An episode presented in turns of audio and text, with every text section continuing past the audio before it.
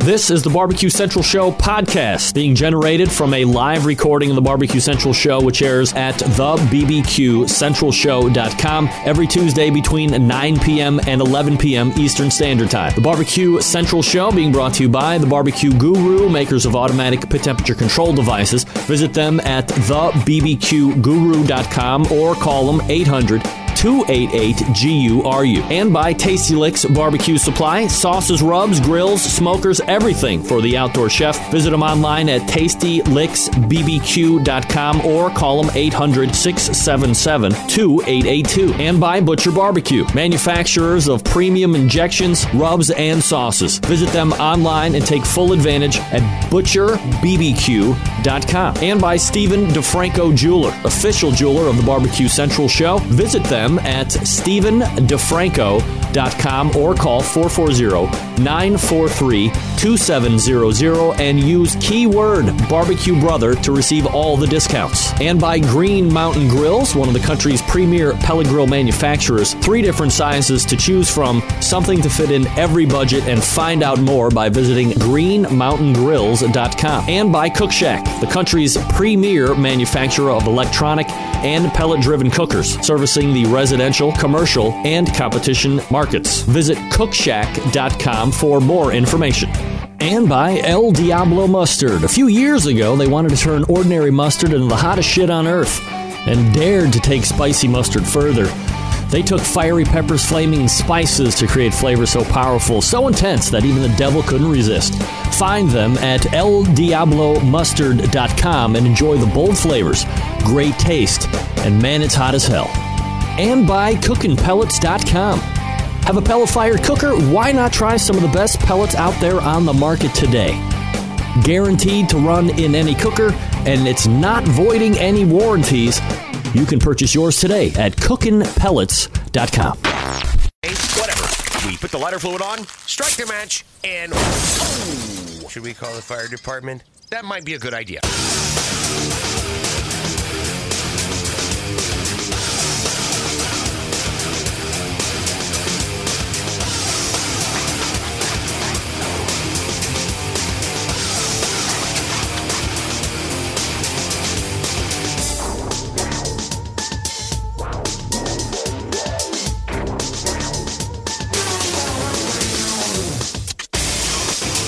All right.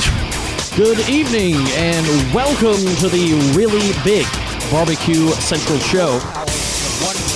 Yeah, uh, this is the show that talks about all things important to the world of barbecue and grilling. We broadcast live and direct from the Rock and Roll Hall of Fame city of Cleveland, Ohio, rapidly becoming known as the barbecue capital of the North Coast. I'm your program host, Greg Rempe. Happy to have you aboard here on your Tuesday evening. If you want to jump in on the show tonight, more than happy to have you. 216 220 0966. You can also email the show, greg at thebbqcentralshow.com. Those are your uh, two bits of contact information should you see fit to join in this evening. Love to have you. Everything else you want to find out about the show can be found at the main website, thebbqcentralshow.com com. And here is what's happening in case you uh, didn't get the newsletter, you're not on any type of social media whatsoever. Shame on you, by the way. But coming up in about 13 minutes, second Tuesday of every month brings the creator of the most trafficked and heavily trafficked website on the face of the earth when it comes to barbecue and grilling, Meathead Goldwyn, ladies and gentlemen. We're going to be talking about uh, Arby's sandwiches. We're going to be talking about the uh, thermodynamics of cooking. I mean, who know? I mean, you, if it's one thing you know about Meathead when he shows up here on this show, anything goes. He's eager to answer questions. I mean, you name it, he is ready to rock and roll. Meathead will take up the uh, first and second portion of the interview segments in the first hour. That means he kills the first hour and we roll into the second hour, 1014, a pitmaster of seismic and gargantuan proportion, Harry Soo of Slap Yo Daddy. Uh, we're going to be talking about something that uh, I guess one wouldn't typically associate with Harry Soo. That is uh, judging. Yeah, that's right. We're going to go a little crazy tonight And instead of talking about the exploits of Pitmaster Harry Soo, we're going to be talking about the exploits of Judge Harry Soo and uh, why he decided to kind of turn the tables on himself, if you will.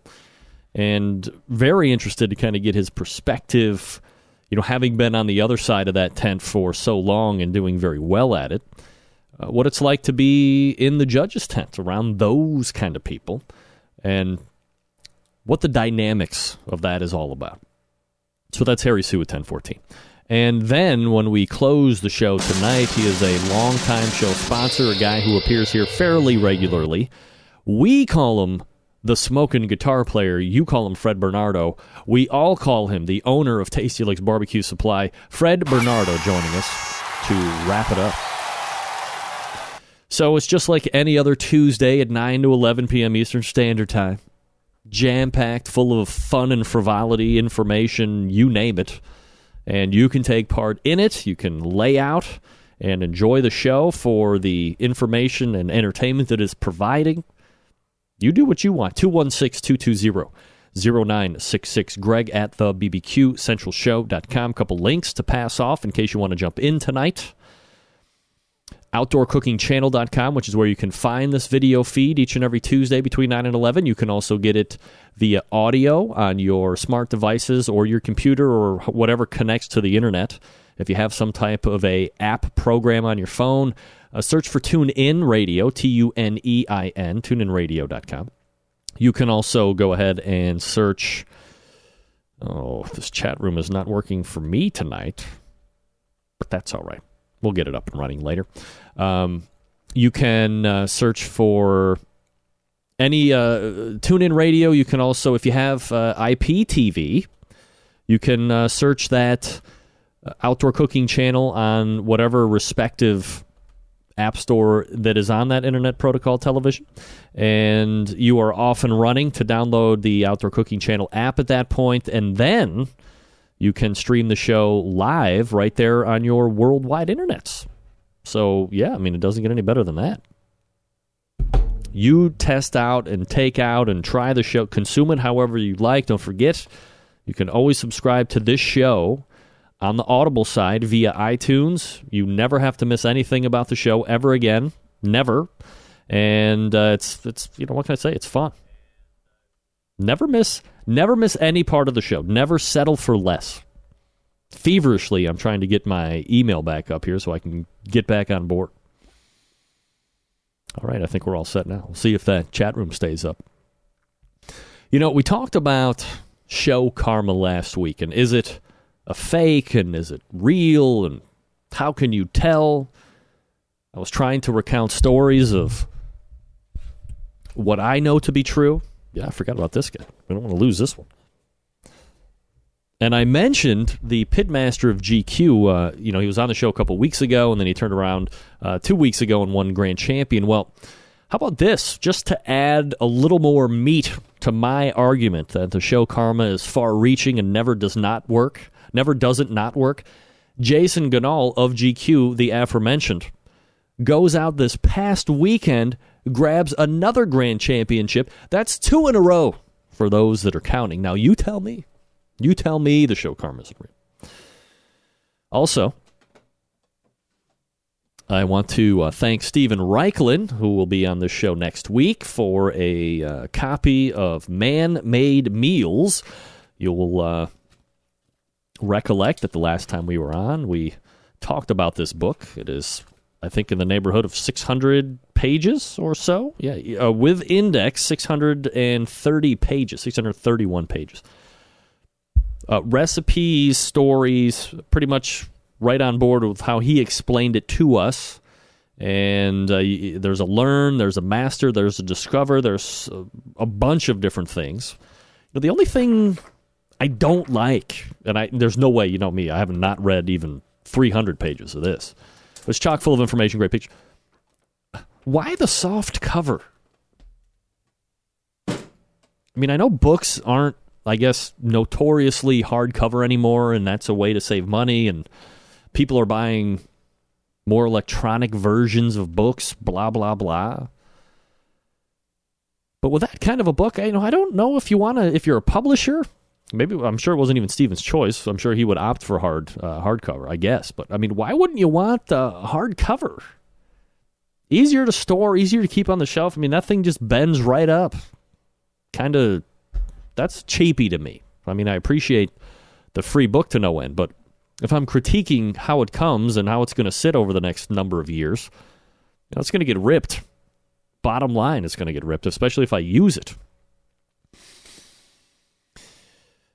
So finally, local people putting on rib burnoffs have become hip to the fact that a local barbecue and grilling celebrity is amongst their midst and for the very first time, yours truly, along with show sponsor Stephen DeFranco of Stephen DeFranco Jewelers, a barbecue junkie himself, self admittedly, will be premier judges for the downtown Willoughby Rib Cook Off this coming weekend. Ho ho! Bring out the ribs!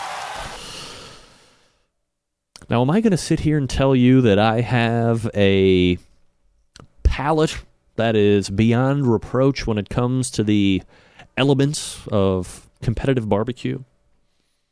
No, absolutely not. I'm not going to say that. I'm going to say that somebody reached out to me, and what I heard was, "Hey, do you want to stop by for an hour and have some free effing ribs?" And I said, "Yes." That's what happened. And I said, "Hey, do you need an extra judge who's a barbecue guy just like me? Stephen DeFranco's right up the road. I'll give him a holler." And sure enough, we were signed to duty. So we will be uh, downtown right around that uh, 1 p.m. area, I think, Eastern Standard Time, or as we like to do it in the aviation, 1300. And we'll be judging, I believe, 13 downtown restaurant rib turn ins, plus the guy who is orchestrating the event, Michael Steffen. Could be Stefan. We'll go with Stefan, just for fun. And we'll be partaking and ultimately determining who has the best ribs in downtown Willoughby, Ohio for 2014. That person gets to run, or that restaurant gets to run with that title until we do it all again next year. And hopefully, I get to do it again. All right, folks, let me talk to you quickly about the newest sponsor of the show, El Diablo Mustard. That's right, El Diablo was born a few years ago when its creator wanted to turn ordinary mustard into the hottest on earth. That's right, they pushed the boundaries with adding fiery habanero, roasted chipotle, flaming jalapeno, and spicy mango into mustard so powerful, so hot, and so intense that even the devil couldn't resist El Diablo. And so it was born. El Diablo features six bold flavors that taste great and are hot as hell. How about mango? A bit of island heat meets sweet with real mango puree and a slow tingling heat.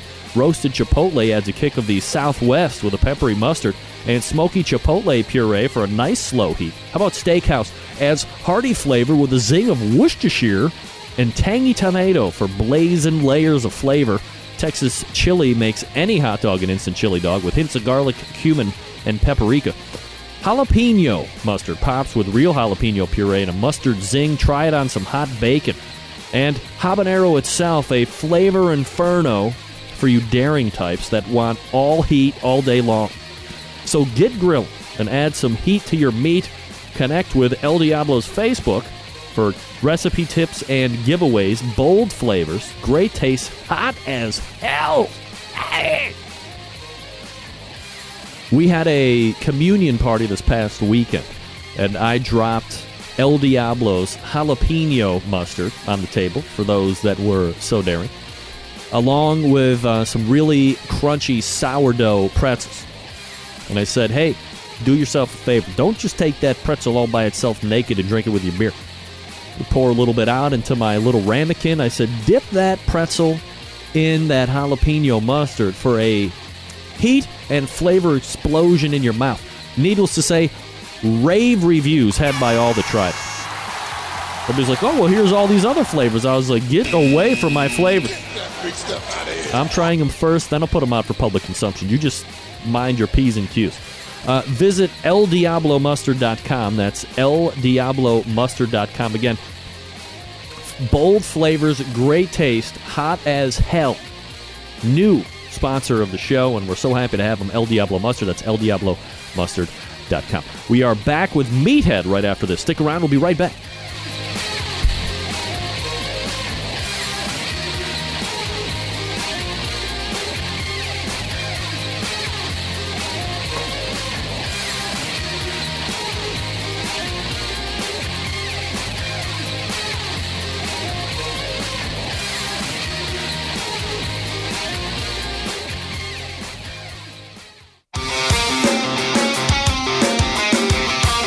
Broadcasting live from the Barbecue Central Radio Network studios in Cleveland, Ohio. You're listening to the Barbecue Central Radio Show. Once again, here's your host, Greg Rempe.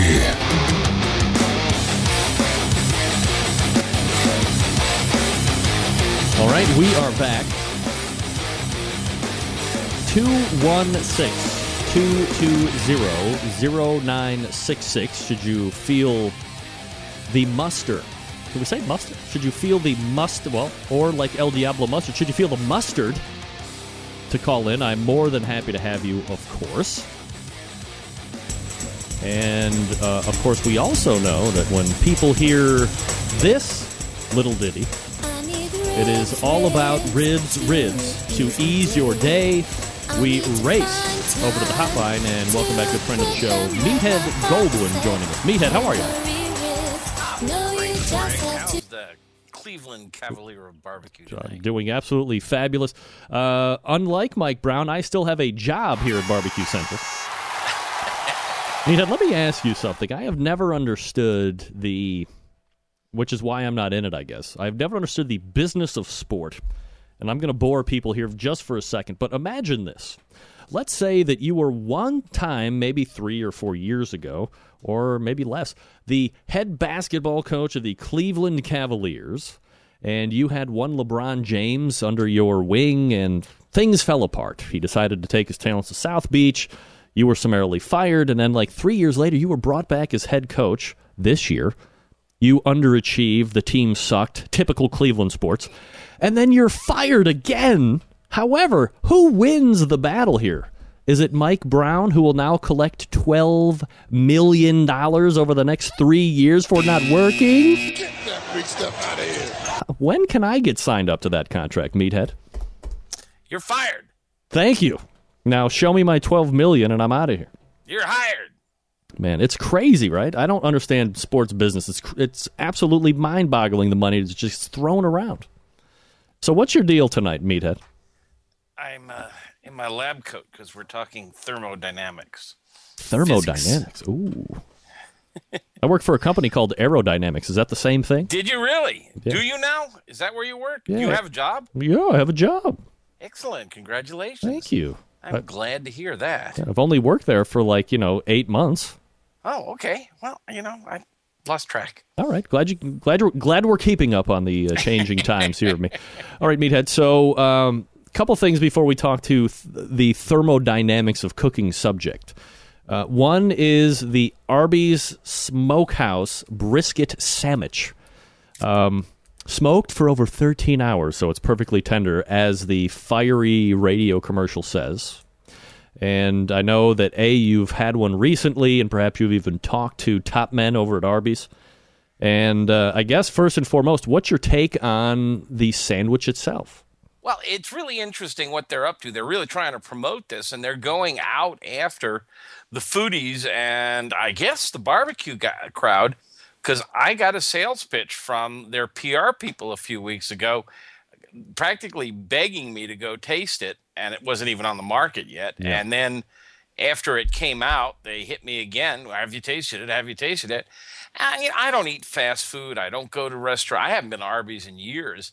Although actually, I remember that they had a pretty good um, uh, sandwich, uh, and uh, I, you know, I all right, all right. But they were pitching bloggers with gift certificates worth three hundred and fifty bucks. What? If that, yeah, yeah. If you would go out and taste it and write about brisket, they want you to write about brisket, how to cook. They were going to send you a bris kit, a kit for making Uh-huh. brisket.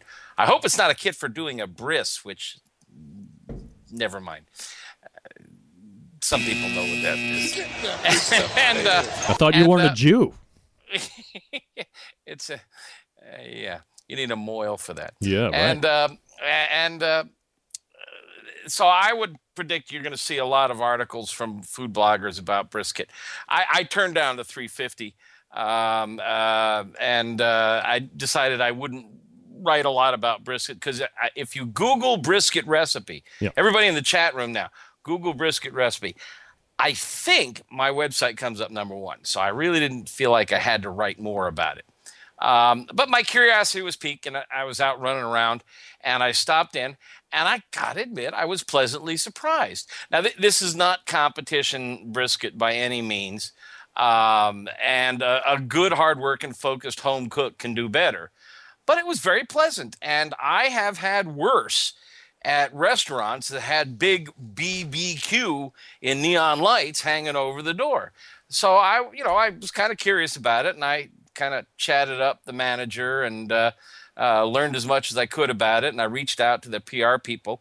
They sell it for five thirty nine a sandwich, or seven thirty nine. You get a drink and a side, and it's um, uh, sort of a yellow split top bun.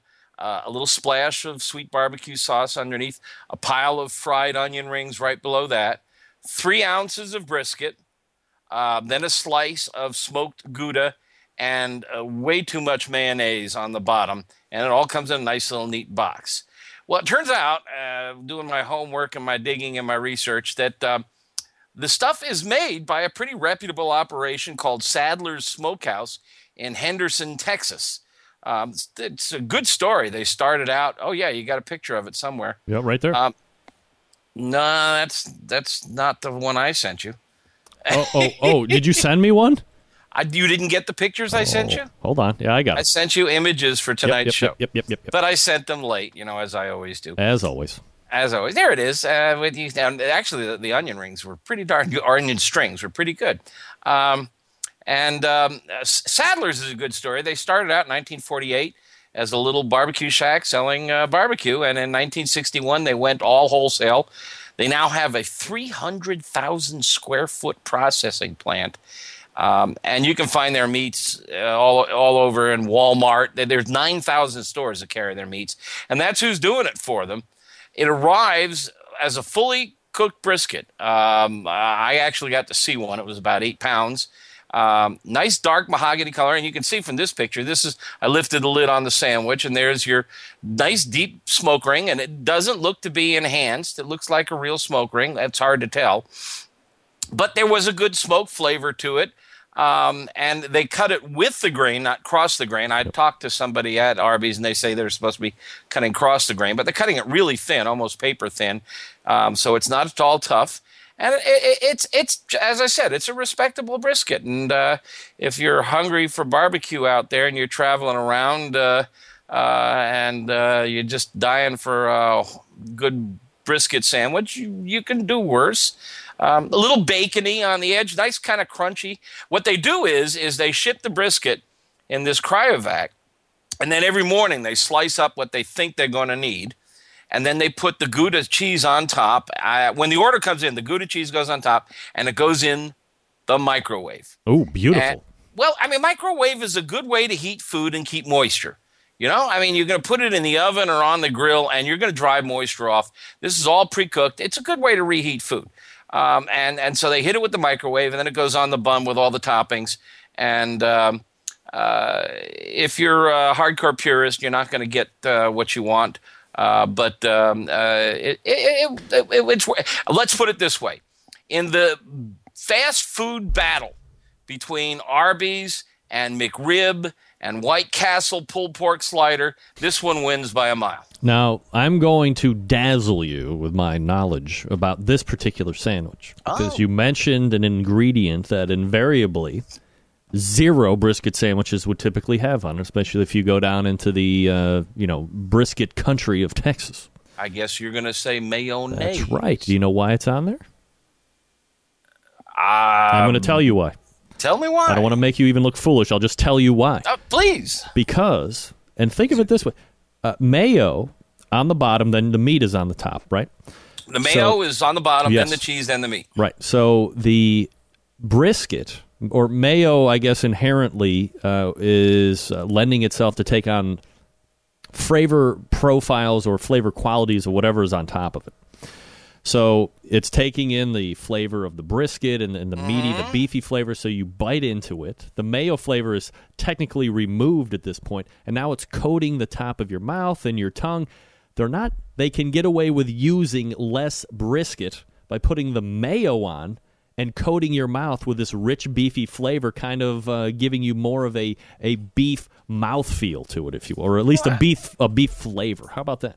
That's an interesting theory. Isn't that I, genius? Mayo, of course, is primarily oil and egg, Right. and both of those are just really good flavor carriers. So, um, yeah, mean, why, why not? Why not? Um, uh, there was a layer of cheese in between, and cheese is mostly fat, so that's not going to allow a lot of the brisket flavor through. But uh, um, what, whatever. I frankly, I went back and ordered a second one. Oh, they Naked. loved it. I ordered it set naked. I just ordered the sandwich with the bread and the meat, and I couldn't resist the onion strings. I had them on the side because I just wanted to taste the meat, and I took it apart and ate all the meat. Yeah. I- as I say, I was pleasantly surprised. I mean, it's it's a million miles better than McRib and uh, uh, the White other Castle fast pulled- food pulled pork attempts at sliders? barbecue. Wow. All right. Well, good enough. So if you're hankering and you're buying Arby's, why not give it a shot? Meathead approved, so to speak. um, well, now, you no- want to know how to cook brisket? Your next guest, Harry Soo. yeah. I, I may have the number one hit for brisket out there. I didn't check the uh, uh, the uh, board to see if they agree, but uh, uh, up somebody says Food Network comes up first. That's terrible. Uh, but uh, Harry knows how to cook brisket. Yeah, absolutely. Meathead Goldwyn joining me here on the show. Uh, AmazingRibs.com is his website if you've never heard about it. Where have you been?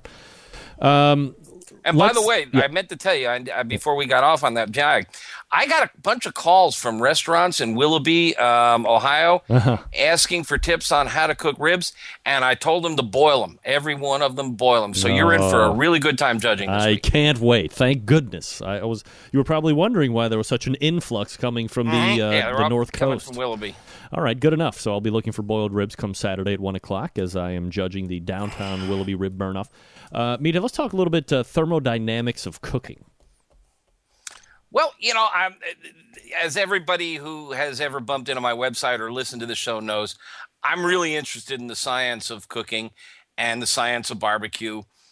And why not? Because cooking is really a science experiment. It's physics and chemistry, and understanding what's going on when heat hits meat is really uh, going to help you improve your uh, your skills.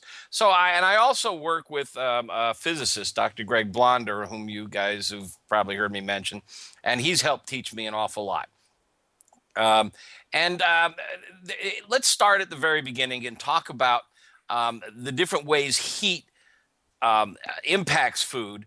And then we'll talk some more about the difference between heat and temperature because there's a big difference. Um, and um, let, let's start with, uh, you know, if- you've been around for a while, you may have heard the old expression that there are basically three ways of heating food. Actually, there's five, but it, it, it circulates on the internet that conduction is uh, when your lover's body is pressed against yours. Um, convection is when your lover blows in your ear. And uh, radiation is when you feel the heat of your lover's body under the covers without touching. So, okay, th- those those are really actually fairly good, simple uh, examples. To get more specific, conduction is the transfer of um, heat or energy um, by direct contact. Um, you cook a hot dog in a hot pan. Um, it's cooking by conduct by conduction. The heat from the burner is transferred to the pan. The molecules in the pan vibrate. They pass the vibes onto the wiener, and uh, the surface of the meat gets hot. And then the heat from the surface of the meat gets transferred down into the center, and that's also conduction. Um, and, and also, I mean, an example that we all know real well is grill marks. When you put your meat on a grill, that metal grate conducts heat directly to the meat, and it's very intense heat. The metal has um, a lot more molecules than air. So there's more heat built up in metal than in air. And that's why the hot metal of your grill grades brands the surface of the meat and you get that wonderful dark hatch mark surface. Um, or if you put it in a pan, you get the nice even brown surface that gives you all that great Maillard effect flavors. So that's conduction. Um, convection. Um, that's when a fluid surrounds the food and warms the meat. Now, air is a fluid. Water's a fluid. Um, uh, Isn't oil, air a gas? Go ahead. Uh, gas is a fluid. Um, No, no, so- no, no, no. Isn't air a gas? It's uh, it's oxygen Right, and right, but, but it's also fluid. It, it, it- fluid dynamics, aerodynamics is the the i- i- gases are fluids. Gases are fluids. So um, um, conduction, yeah, mhm. conduction is um, uh, when heat is transferred by a fluid such as gases or air or water, um, and uh, con- uh, uh, convection, I should say, convection. Um, so if you cook your hot dog in the kitchen oven, where it's surrounded by hot air, it's cooking by convection. Now there are, are ovens that are called convection ovens, Uh-huh. and they have like a fan that actually circulates the air more. Yep. Um, and that speeds it up because the hot air is moving by and you have more heat. In Does that? Do you think it. that's really? Uh, does that does that really work? I have convection ovens in my house. So did I get taken like a sucker? No, they, it does. They speed it, um, and uh, and boy, I tell you, I tell you what you do. You take a whole chicken and throw a whole chicken in your convection oven. You will get uh, skin shatteringly crisp, Oh. just like a piece of paper. That's absolutely the best um, chicken skin. Uh, in fact, I got I just bought a fan that I'm going to try to install in my gas grill and see if I can because everybody wants crispy Yes, skin. of course. That's the great nat even in competition um, bite through skin. So I'm still trying to figure out how using circulating air might help out in that whole process. Um, and boiling a hot dog in water is also convection because it gets a flow from the heat underneath. It creates um, a convection flow and boiling in oil. But because water is more dense and has more molecules than air, it cooks faster than air. Because oil is more dense and has more molecules than um, uh, water or air, it cooks even faster still.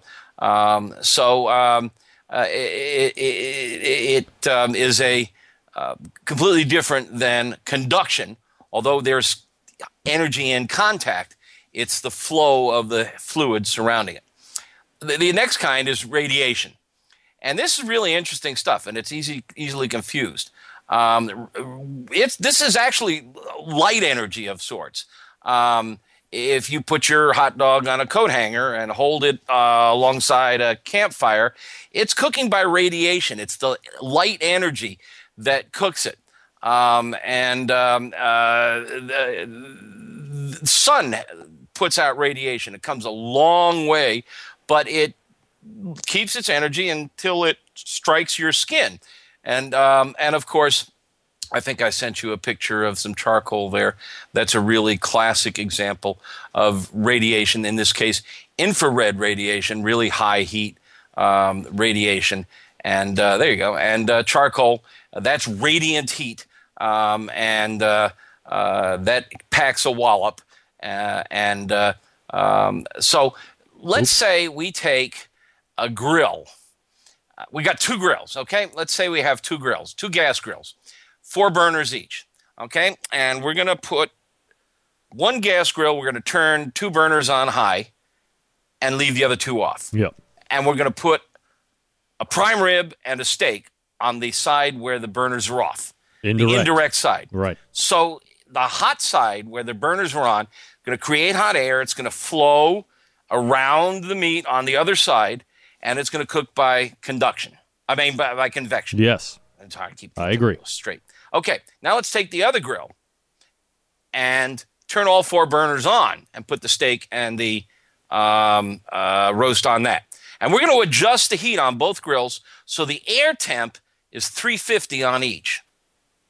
Well, by the time the roast on the one where all four burners are on, by the time that roast is done, the bottoms of both the roast and the steak are going to be as dark as a charcoal Sure, briquette of course. because you have radiant heat coming from below.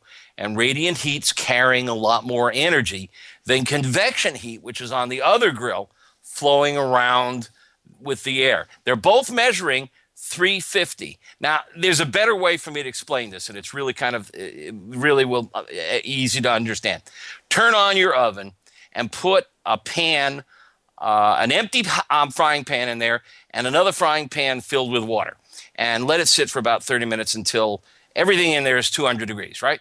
Okay, so you put your hand in the oven, and you can probably hold your hand in a 200 degree oven for maybe a minute or so. It's warm, it's uncomfortable, but you can hold it in that warm air, 200 degrees, for a minute or so. Now, stick it in the hot water. You got about a tenth of a second before you are blistered and burning, Yeah. and you're on your way to the hospital. They're both 200 degrees. The difference is, is that water has more energy. That's more heat. They're both the same temperature, but there's more energy. Now take your other hand and lay it on top of the other frying pan, just the hot metal, and you will smell smoke. Oh yeah. And that's because the metal pan has even more concentration of hot molecules. They're bouncing around, they're all vibrating, and they're delivering a lot more energy. So everything in there is 200. But some types of energy, uh, the, the heat uh, of, of the, uh, uh, of the um, different objects, uh, is different. And, and Dr. Blonder explained it to me really well, and it, it's a good example. Um, he said, uh, think of um, the, uh, the, the, the average wealth of Americans is maybe, what, $40,000 a year. But the cumulative wealth of Americans is trillions. Yeah. Well, the average of the energy in that oven is 350, but the individual energy in that hot metal pan or the water is much higher. There's more energy, there's more molecules vibrating, it's much hotter. Um, and, and, and that's a really in, in- interesting way to think of it. Um, um, so it, it, it's pretty it's pretty big difference. All right, Meathead Goldwyn joining us here on the show. Uh, Meathead, take a break here just for a second. Uh, we'll come back right after this, and then we'll talk about uh, thickness as it relates to weight, or is it more important than weight? All Yeah. that good stuff. All right, stick around here for Meathead. He'll be right back with me. But let me talk to you quickly about Butcher's Barbecue. Now I got to go jump to my email here real quick. Uh, Dave Bouska from Butcher Barbecue wanted me to tell you that there has a been a, a new edition. It's out this week. It's an addition to the Bird Booster line, and it should be up on the website. Um, well, it should be up on the website now. It's Tuesday. It should have been up yesterday. Bird Boosters have changed the way people are cooking barbecue chicken. The new flavor is rotisserie chicken flavor. This weekend, Dave used it and scored a perfect 180. In the same contest, two other contestants, again at the same contest, placed in the top 10. So you have three people using rotisserie chicken flavor Bird Booster by Butcher Barbecue. Dave scoring a 180, obviously taking it. And then you have two other people in there, so cumulative of three people scoring within that uh, top 10 using the new Butcher Barbecue Bird Booster rotisserie chicken flavor. Now, if you haven't been to Butcher Barbecue, shame on you. Easiest way to do it butcherbbq.com.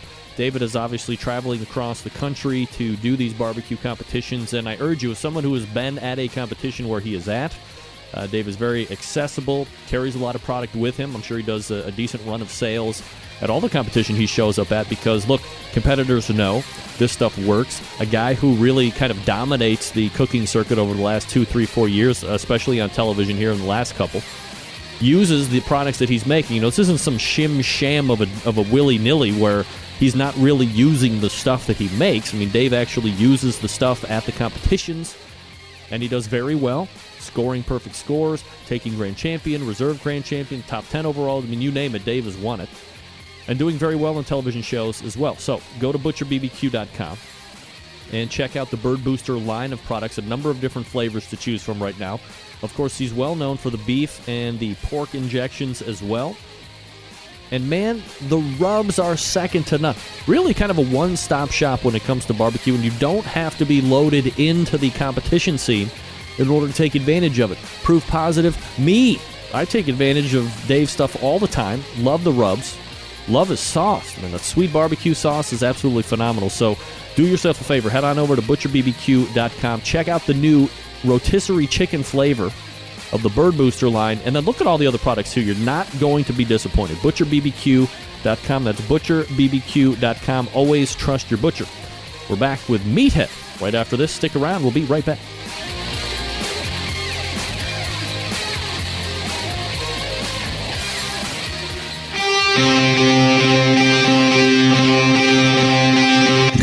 The smoke. Call 877-448-0433 to get on the air. Now, here's your host, Greg Rempe. All right, I forgot it last segment. This portion of the Barbecue Central show being brought to you by the Sam's Club National Barbecue Tour. 31 cities, $500,000 in cash to be won. Eternal bragging rights forever if you win the whole damn thing this year. Next Sam's event is in a couple weeks, May 24th in Hendersonville, Tennessee. It's a local qualifier feeding the Southaven, Mississippi regional final. To keep up with the tour or to register to compete because there are spots left, kcbs.us slash Sam's Tour. Thanks to Sam's Tour for supporting the show, as always. And we bring our buddy Meathead back up. Meathead, thanks for joining me. Uh, well, thanks for hanging with me through the break, as always. All right, so you know one of the, the things that uh, I like to talk, especially when we get into the steak talk or the pork chop talk, is thickness. And some people like uh, thin, some people like thick. I've always has been a, you know, I like steak. Let's say, and I started an inch and a half. Even with pork chops, I like inch and a half. I will go up to two inches. Um, I don't know. I don't know if you run the risk at some point where, you know, too thick of a steak then turns into like a roast type deal, but that's just my opinion on it. What can you shed info wise on thickness perhaps being more important than weight? Well, all right. There's a really good example of this. Um, a lot of recipes, a lot of cookbooks.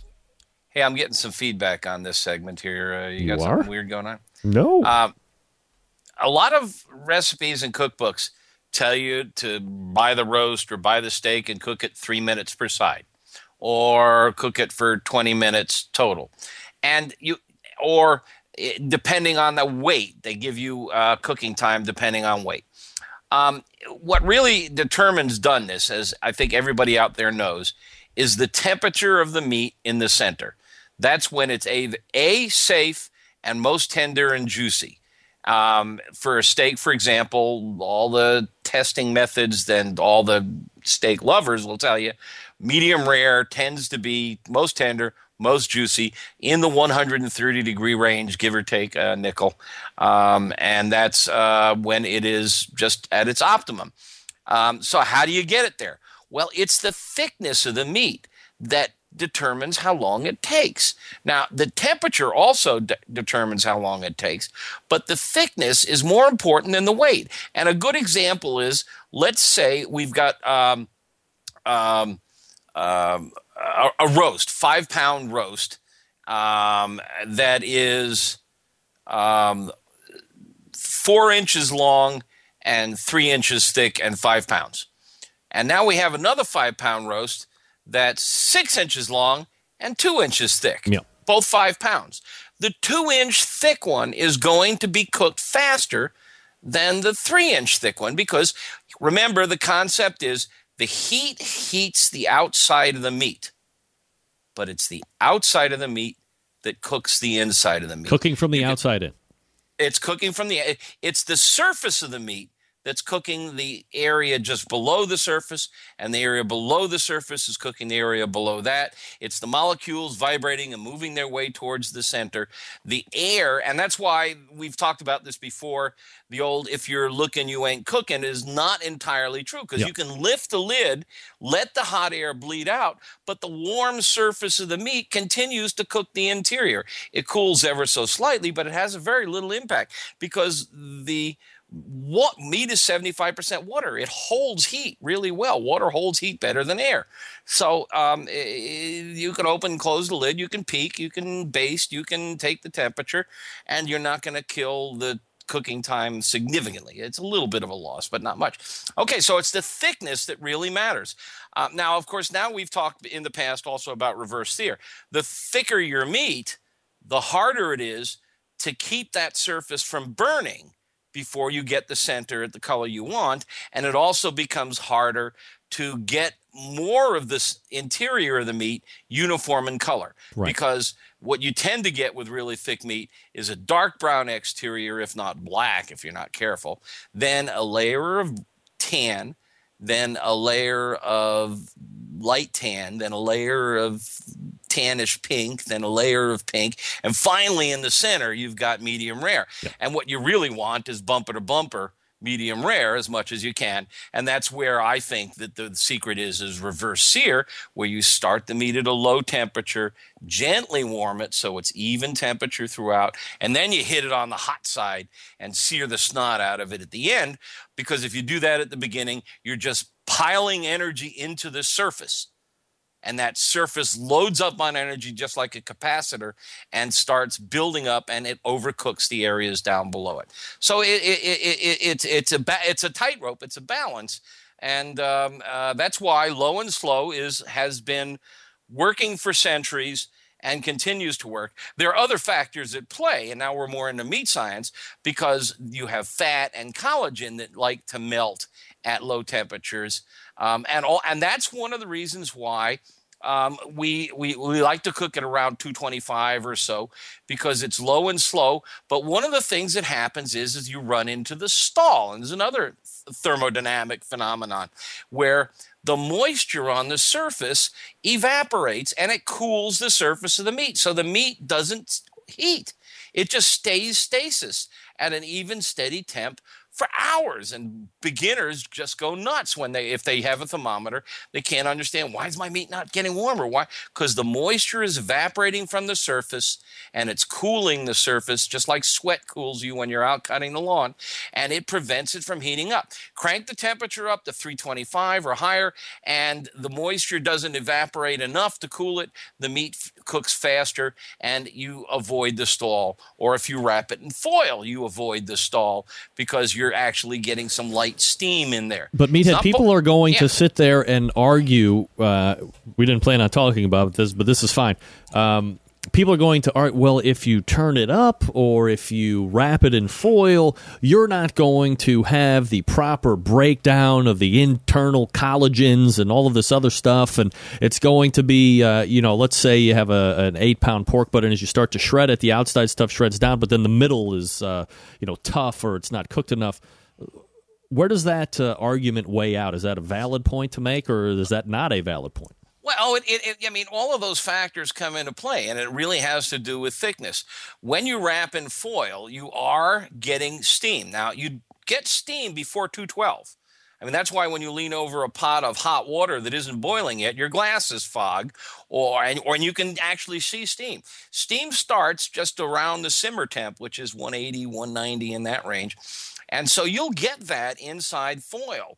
You'll get some light steaming and you'll actually start steaming the meat. And that will help break down collagen and fat. So, I mean, tasters, pitmasters, judges can all tell you that wrapping in foil really does help tenderize. But it also does affect the bark, the surface. And the surface is where people, a lot of people are confused.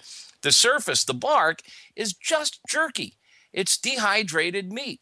It's meat where the moisture has evaporated and you have this tough, leathery surface.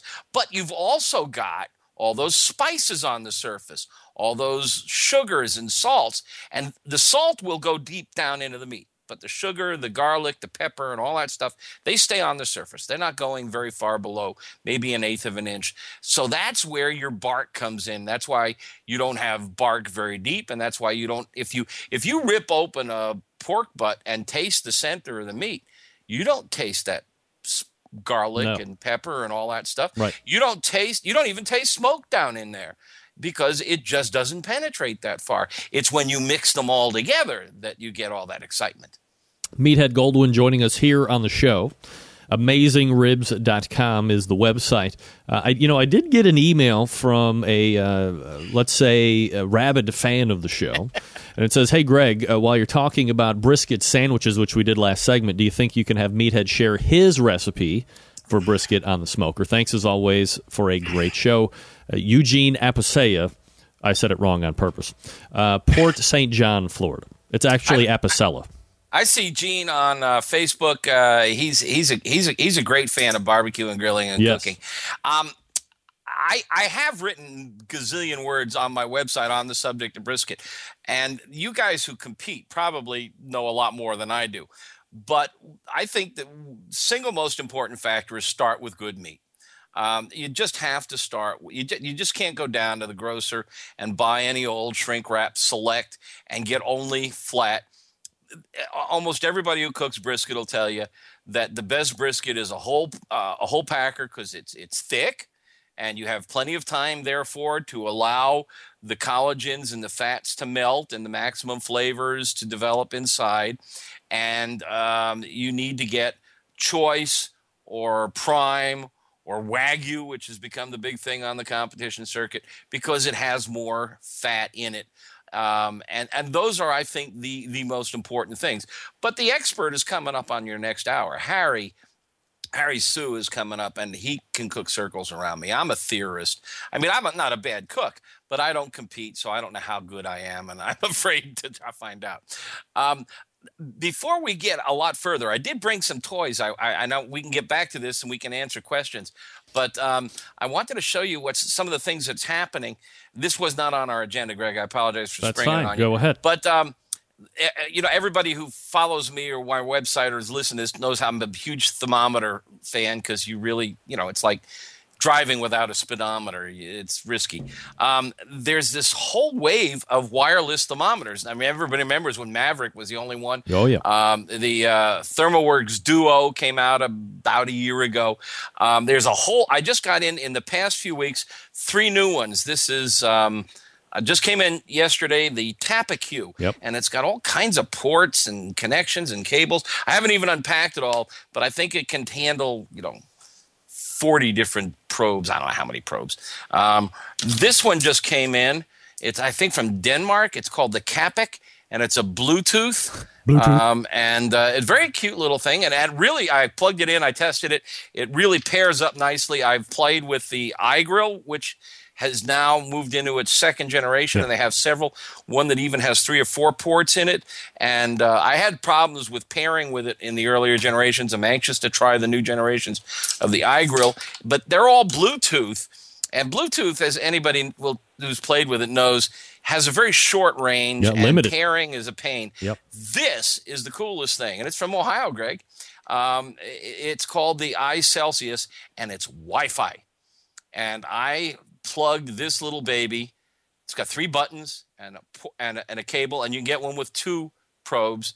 And I plugged it in, and I quit. I got tired of walking about a block and a half from my house with my iPad. Wow. And I was still getting a signal.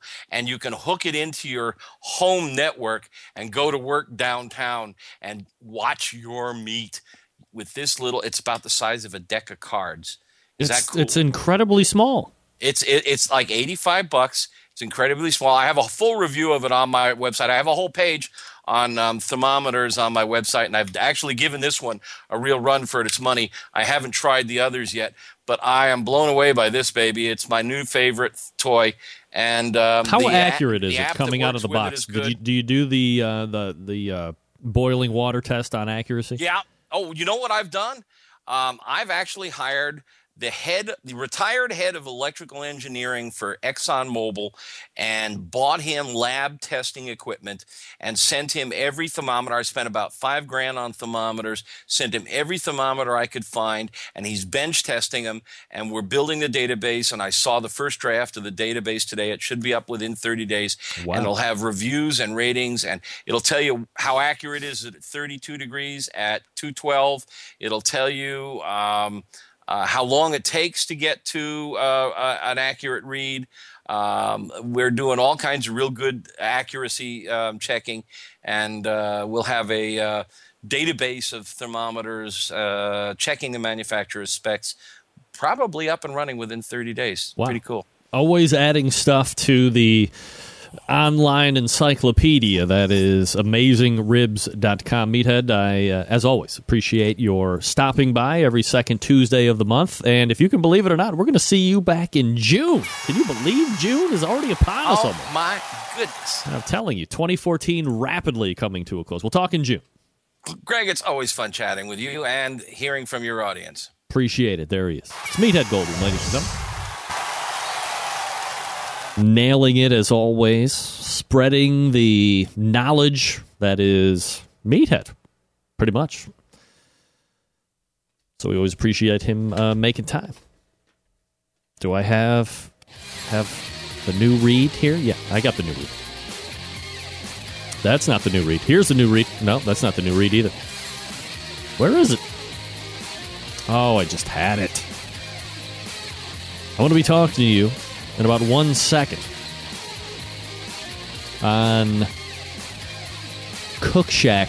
You know, food tastes fabulous when cooked over pellet smoke. Cook Shack will be attending the NRA, the National Restaurant Association show in Chicago on May 17th through the 20th.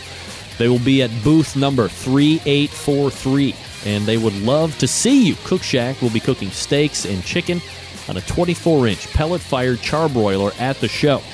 They also have the FEC 120, the FEC 300 pellet fired units, and electric units, SM 160 and the SM 260 at the booth for you to check out. Charbroil is fueled by 100% food grade wood pellets introduced into its internal fire pot by an auger that requires only a small amount of electricity to operate. Its heavy duty cast iron grates distribute heat evenly, which eliminates hot spots with variable temperature settings from 250 degrees all the way up to 700 degrees Fahrenheit. You can cook seafood, beef, pork, chicken, vegetables, all easily, most importantly, all consistently. Charbroiler is great for use in commercial kitchens, outdoor patios, or in a regular kitchen at home and on the competition circuit. Cook Shack's competition team recently used the 36 inch charbroiler to compete in the Battle of the Burger contest in Polka City, Oklahoma, where they placed second in the specialty and American categories. They cooked and served over 160 burgers, believe it or not. You can contact Cook Shack at 800 423 0698. That's 800 423 0698 for more information about any of their smokers, any of the charbroilers, any of the electric stuff, anything that has to do with barbecue and grilling, they're probably going to have an answer on. Or you can stop by and see them again at the National Restaurant Association show in Chicago that is coming up this weekend, May 17th through the 20th at booth 3843. Visit them online, cookshack.com. Give them a call, 800 423 0698. That, my friends, is Cook Shack, proud sponsor of this show and proud to have them sponsor the show. Uh, we're back to wrap up the first hour right after this. Stick around, we'll be right back.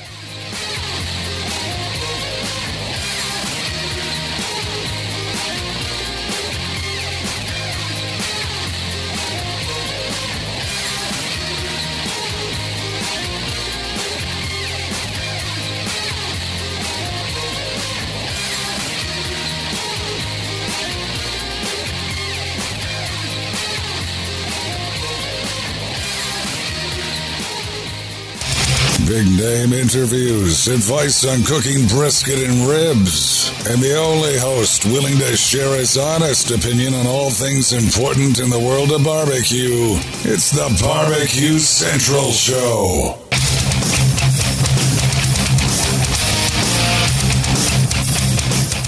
We are back. Thanks to Meathead for joining me this past segment. Uh, we did get a just a tiny bit of brisket talk in. Uh, we did talk about the thermodynamics of cooking, convection, radiation, and conduction, if memory serves me correctly. We also talked about the Arby's Smokehouse sandwich and what mayonnaise is doing on that sandwich.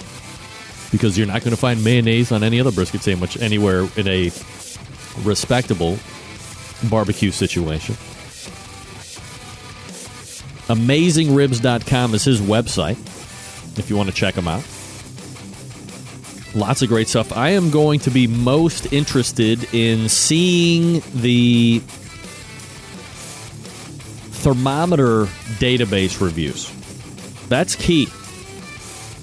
Bill Rempe writing into the show. I have no idea what a hashtag is, but Meathead's segment is the best. Where's the sheriff? No sheriff. Deputy Corey out around the street, the mean streets of Lake County, keeping the riffraff, dare I say, the malfeasance away from the upstanding citizens of Lake County. He'll probably be in sooner or later. Sooner than later, I guess I should say. All right, uh, we're going to step away here briefly, and uh, when we come back, we will hit the second hour running. Lots of great guests jam packed into the second hour. I have some second takes of my own. You can weigh in as well, 216 220 0966. You can also email the show, greg at the BBQ Central Show, like, for instance, John Dawson.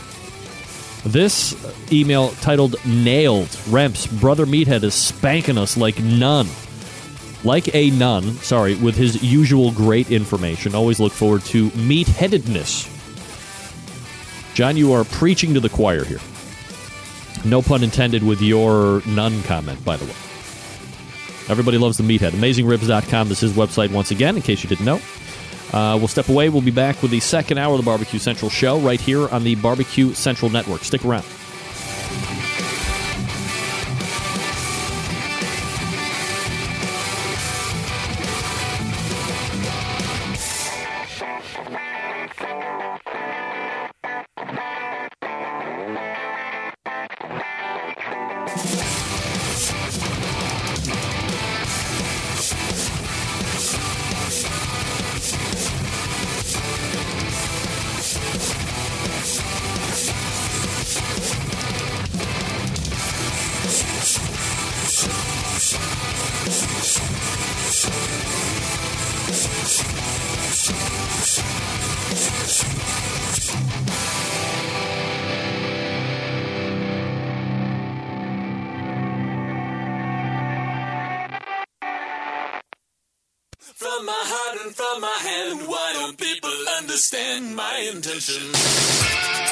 Happy to have you aboard here for the really big barbecue show.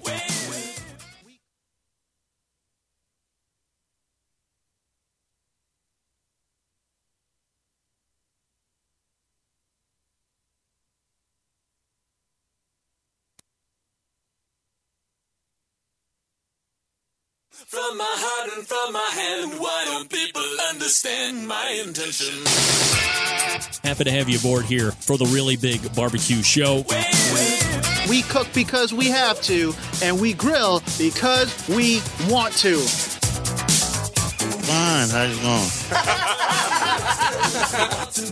You have a great show. I'm a big fan. So what what what seems to be the problem here? This man looks like he's dead and he's in the in the crackle.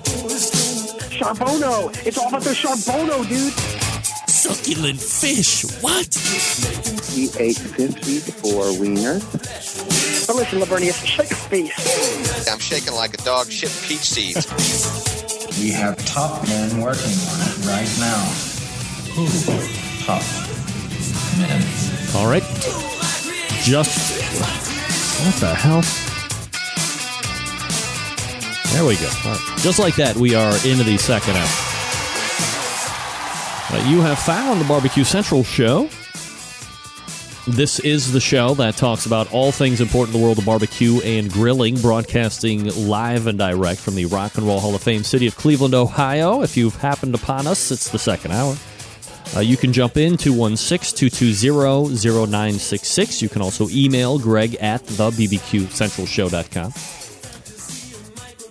Happy to have you. Glad you stumbled aboard. Still to come tonight, Harry Soo and Fred Benato of uh, Tasty Lakes Barbecue Supply.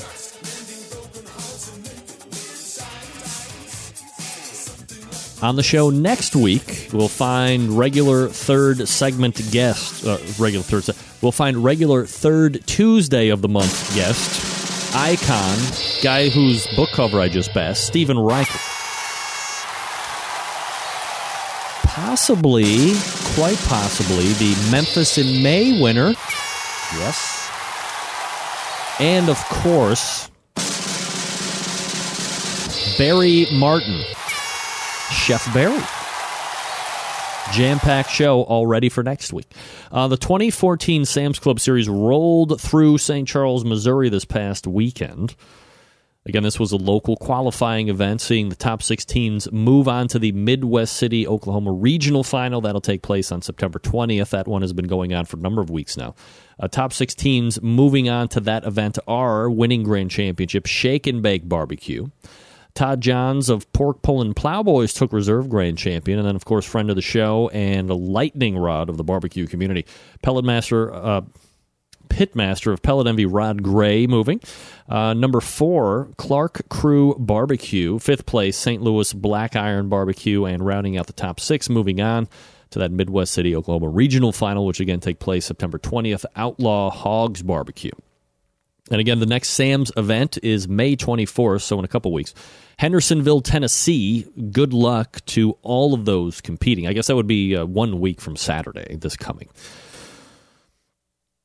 I am very happy to say that a proud new sponsor of this show, cookinpellets.com, has sent me a huge sample bag. And let me say something. You know, I'm not here to just play kiss ass with everybody.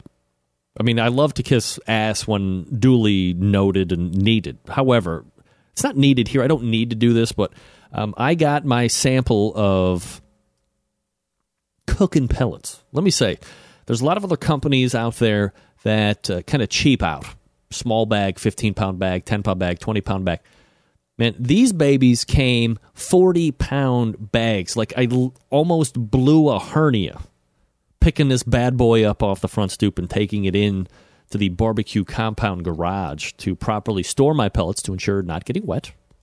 Wet pellet, a bad pellet.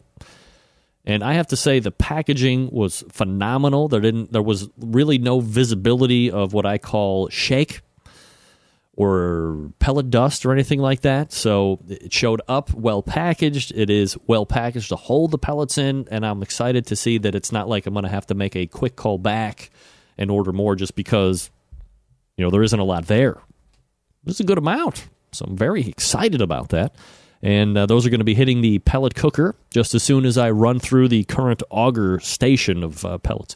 I'm getting a lot of email in going, did you just say male feces or you know whatever? No, didn't say that. Get that stuff out of here. One thing that you have to know about me is that I am a wordsmith. So much so that from time to time, and is typically well documented by one particular centralite who will remain nameless, John Dawson. I might make up my own words. I am so prolific at the word smithing. I said somebody asked where's where's Deputy Corey? I said, well, he's out keeping the malfeasance. You can't say that I am not a proper orator as well. Malfeasance, not malfeces. Malfeasance. That is the criminal element, the ne'er do wells. Typically reserved for those people that live in Michigan. It's a different story altogether. So I didn't say malfeces, I said malfeasance. Use the word tomorrow in a sentence. It'll make you feel a lot better. So uh, thanks to uh, CB uh, for hooking me up with the cooking pellets, and can't wait to try those. Now, I want to mention this. Uh, preceding this show tonight and potentially going forward, I'm hopeful going forward, but at least to, tonight. Chad Ward of Whiskey Bent Barbecue has moved off of Blog Talk Radio and has now finally landed at the Outdoor Cooking Channel. And I want to make a point. Please listen. It takes balls. Let me use a line from one of my favorite movies ever Glengarry Glen Ross. Do you know what it takes to sell real estate? Do you know what it takes to jump ship from one network to the next? Brass balls. It does. I mean, think about it. Blog Talk Radio is easy. Blog Talk Radio is a show that you can do literally from your phone. I mean, just listen to any of those shows. They're literally being phoned in. You ever heard of phoning it in on the job? They phone it in for their shows. because they have to use a freaking phone to do the shows, which why it sounds like you've entered into like the old 1997 party lines with hookers and so forth, having a party. It's bad quality. Chad had a good show, has a good show, and did it often, repeatable. He's got his own thing going. You know, his show is not my show. My show is not his show. Two different shows. But he's got a good head on his shoulders. He's kind of quick witted. Uh, he has a different angle and view of the whole industry than I do. So I think we complement each other really well. And I was a big proponent at least a year ago of trying to get him to jump ship off of what is a horrific sound quality experience. You people that are in this chat room right now, you tell me, because I know some of you are listeners to Chad's as well. How much better did his show sound tonight, being able to see him, hearing him talking to real microphones? and not into a freaking phone and battling technical issues that the clicking and the, oh, I mean, come on. But he didn't have to do that. He didn't have to make the steps necessary to invest in new equipment, to lay out that expense up front to sound better. But look, if you want to continue to move forward and blaze trails, you can't sit and wallow in mediocrity in a medium that, quite frankly, blows. Blog talk radio. You know what they say? If it's uh, if it's easy, everybody would do it. Well, trust me, Blog Talk Radio makes it so easy that anybody tries to do it. Let me tell you something. It sounds like anybody could do it. A lot of those shows are, are horrific. Again, it sounds like you've just happened to tap into somebody's private conversation. There's no planning, there's no preparation, there's no forethought. It's insulting to me and some other people out there that actually put in the work, try to create a better media outlet for this type of an industry that we fervently believe in and are a part of in some form or fashion. So, uh, I just want to congratulate Chad Ward and Whiskey Bent Barbecue in the Pit radio show, jumping ship and moving on over here to the Outdoor Cooking Channel uh, which you know I don't necessarily have any ownership in. Of course, well, not even necessarily. I don't have any ownership here, except for the fact that uh, until tonight, I was the only live show that recurred here every week, giving you two hours of awesome original programming. And now it's a four-hour stretch, a four-hour block. Nobody else has it. Nobody else has the tag team champion of talk radio. Good, uh, good job, Chad. Way to do it. God. About time. What took so damn long? All right, uh, Harry Soo coming up here out of the break.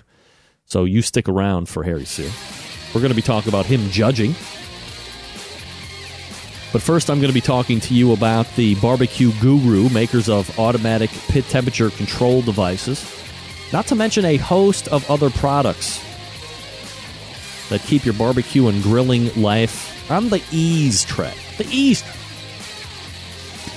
uh, if you're not familiar with how the Barbecue Guru pit temperature control devices work, imagine this a product that once your pit temperature is set at where you want it at, keeps it running at that set temperature all the way through the cook. It's not too good to be true. It is real life technology. You can take advantage of it today. Maybe you are a busy working professional like me, or perhaps you're constantly on the run with kids doing errands, and quite frankly, you just don't have the time to set around 10 pit temperatures. I dig it. Barbecue Guru allows you to throw on a pork butt or a brisket or a couple slabs of ribs, and then you're off to do whatever it is you need to get done, and the Barbecue Guru maintains the pit temperature you set it at. It's currently a number of different models to choose from. You have the CyberQ Wi Fi, you have the Party Q. Party Q goes from cooker to cooker, runs on AA batteries, completely self contained. CyberQ Wi Fi can do a number of pits at the same time. You connect to a Wi Fi hotspot, and you can actually see the internal temperatures of meat right from your smart device or your laptop or your netbook or your tablet, whatever. It basically allows you to never have to get out of bed during an overnight cook. If you're cooking too hot, you can lower the temperature of the pit. If you're cooking too fast internally of your meats, you can ramp the pit down. How convenient is that? Yeah, really convenient. It's kind of dominating the competition market as well, by the way, in case you didn't know. If you're in the market for a cooker, look no further than the Onyx Oven. It's been winning on the competition circuit for years. A lot of people in the backyard got them too. Holds a ton of meat. It's fully insulated, holds half and full pans for food service. If you're into that thing like a barbecue caterer, obviously it works seamlessly with any of the Barbecue Guru temperature control devices. Listen, do yourself a favor. Head on over to thebbqguru.com. Check out all their products. If you have any questions about what to order, call them directly. Don't wait. 800 288 GURU. That's 800 288 Guru. So make sure you're outfitted with exactly what you need to get you up and running right out of the box. 800 288 Guru or thebbqguru.com. The Barbecue Guru is a breakthrough in barbecue technology. We're back with the man, Harry Soo, right after this. Stick around, we'll be right back.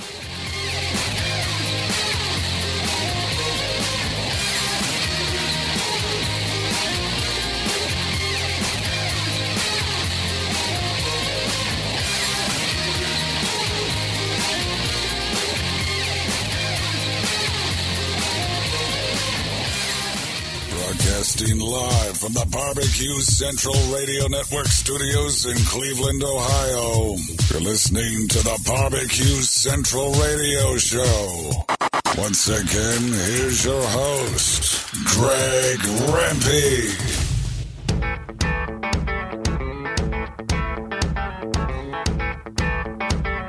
All right, welcome back. Bill Rempe writing in, Congrats, Chad, our other son. Bill and Connie Rempe, that's uh, Greg's mother. Uh, this portion of the Barbecue Central show is being brought to you by cookinpellets.com. Your number one source for quality wood pellets for all of your pellet driven cookers. Visit cookinpellets.com for more information or to purchase. That's cookinpellets.com. You can also visit amazon.com to purchase as well. That's uh, cookinpellets.com. Proud new sponsor of the show. All right, my next guest is typically taking part in barbecue contests as a champion pitmaster, but recently decided to take a look from the other side and give it a go on the judging table. Here to recap that portion is pitmaster of Slap Yo Daddy Barbecue and friend of the show, Harry Soo, joining us. Uh, Harry, how are you, buddy? I'm doing wonderful, Greg. How are you? Doing absolutely fabulous, Harry. Appreciate you asking. Been a little while, so good to play catch up with you. You know, uh, I guess a few different topics that we can hit here tonight, Harry, but obviously, as I just mentioned in the open, uh, you kind of switched the table on yourself and, uh, you know, obviously known for being a championship pitmaster, uh, but this time you head into the tent for judging. Did you just have like time to kill? Were you looking to see what it looks like, how the other half live? What was the uh, the precipitating event to get you into the judges' tent versus providing food for the judges? Well, I have been spending about what six or seven years now on the competitive side, and I thought it was time to sort of find out how the scene looks on the other side. Uh, some people call that the dark side or the compet- competition side, the dark side, depending on which side you're on. So I thought, hey, you know, it would be nice to kind of cross over and perhaps work my way slowly towards another credential that uh, I'm kind of seeking. Is uh, you know, I think it would be really nice to have a master judge uh, credential to you know accompany, say, a grand chairman pitmaster title. So I'm going to be spending a lot more time on the judging side of the fence, and I know I have just so much to learn about the world of barbecue, and even from the other side. Now, uh, you know, a lot of uh, KCBS cooks are certified barbecue judges themselves. A lot of them aren't. Um, are you are so? Are you currently a CBJ, and now you're going to be working towards the mastership? I actually uh, became a CBJ in uh, 2008 in my very first year, and um, since then I've judged uh, invitationals, I've judged backyards, um, you know, but I've never actually judged a uh, official KCBS contest. So a couple of Saturdays Saturdays ago near Sacramento, I had my first uh, dive into the world of uh, judging, and I had a terrific time. Met a lot of new friends, and uh, I'm going to continue that journey. Harry Soo joining us here on the show. SlapYoDaddyBBQ.com is website if you want to check him out here while we're talking. Uh, Harry, if you could hearken back, and uh, maybe you've had uh, some refresher courses since you took it in 2008, but if you could kind of explain what a judging class for a uh, potential CBJ is like, uh, what goes on in there, uh, how they're instructing you, you know, what's good barbecue, what's bad barbecue, what it should taste like in your mouth, what it shouldn't taste like. Uh, just for those of us who haven't been in there and, and, might be considering it, what could Okay, uh, it's a, a half day class, uh, usually put on by a veteran KCBS official. In my case, uh, I had my class uh, back in 2008. Uh, I believe uh, Gene Goycochea was my instructor. And they basically cover kind of the rules of the don'ts, do's and don'ts when you are a barbecue judge. Uh, they teach you to be open-minded and to appreciate the fact that, you know, there can be more than one flavor profile that uh, you could keep a perfect score you actually get to eat barbecue in a barbecue judging class besides just covering all the rules and regulations. And uh, in eating these barbecue samples, you are exposed to a different, uh, kind of diverse array of different kinds of presentations and uh, different kinds of meats, some with garnish and some without garnish. And, uh, you know, you go through the entire process in a theory as well as a practical portion of the class. And at the conclusion of the class, which lasts about half a day, uh, you receive a designation as a certified barbecue judge. Now, you, you currently have zero on your logbook, and uh, what you want to do is you take a logbook with you to every contest you judge, whether you're a table captain or you're an assistant or you're actual judge. Uh, you get a little sign off, and when you collect uh, 30 of those uh, signatures, and you are able to cook at least once on a competition team, and uh, you pass a test, and you earn the designation of a master certified barbecue judge. And that's currently what you are going to be chasing after now. I will be pursuing that. It will take a while because I, I'm still a competitor at heart, and you know it's really hard for me to kind of take a detour, uh, pass all my friends, and take a back road into the uh, judging tent uh, because during the judging process, uh, teams are not allowed to socialize with the judges. So we, we try to maintain sort of a firewall between the two different groups so that the judging is impartial and objective. Harry Soo joining me here on the show. Um, so this counts as the, the one tick on that uh, logbook you were just talking about. Yes, uh, yeah. Wow. I, I actually had to sit at the judging at the kids table uh, because in California they have a process that they call the Southwest, uh, I guess, uh, process where they line up uh, all the judges who show up. So in a 30 team contest, there are 30 certified judges who show up and they put the most uh, the judge who has the most contests judge on the front of the line, and the judge with the few, fewest number of contests at the back of the line. So I was at the way way back of the line, and uh, they pair up the senior and junior until all the tables are seated, so that the distribution of the uh, experience level of the judges at this table of six is pretty much even throughout the entire judging tent. You know, uh, when you look back on that class uh, that we were just talking about, uh, could you get a little bit more specific, uh, if at all possible, on how the person uh, going and, presenting this class is kind of walking that fine line of not letting your personal preferences affect your scoring? Because, you know, look, we're all human, and you can tell people to not take this into account or not take that into account, but there, there's going to have to be some spillage somewhere. How do they tell you to guard against that? Well, I think that the instructor can do their best to tell you that you shouldn't judge a smoke ring. Uh, it's not a garnish contest, uh, but you know, in, inevitably we're all human. I've seen it for many years now on the competition side. Even though it's expressly, say, written in the rules that uh, smoking smoke ring doesn't count. As a competitor, I know on the day that my barbecue doesn't have a smoke ring, it's probably not the day that I'm going to be taking a walk. Uh, having said that, uh, they do try to instill into you some of the rules and the spirit of the rules and uh, things like you know not using illegal garnish. Uh, you only allow green leaf lettuce and uh, curly parsley.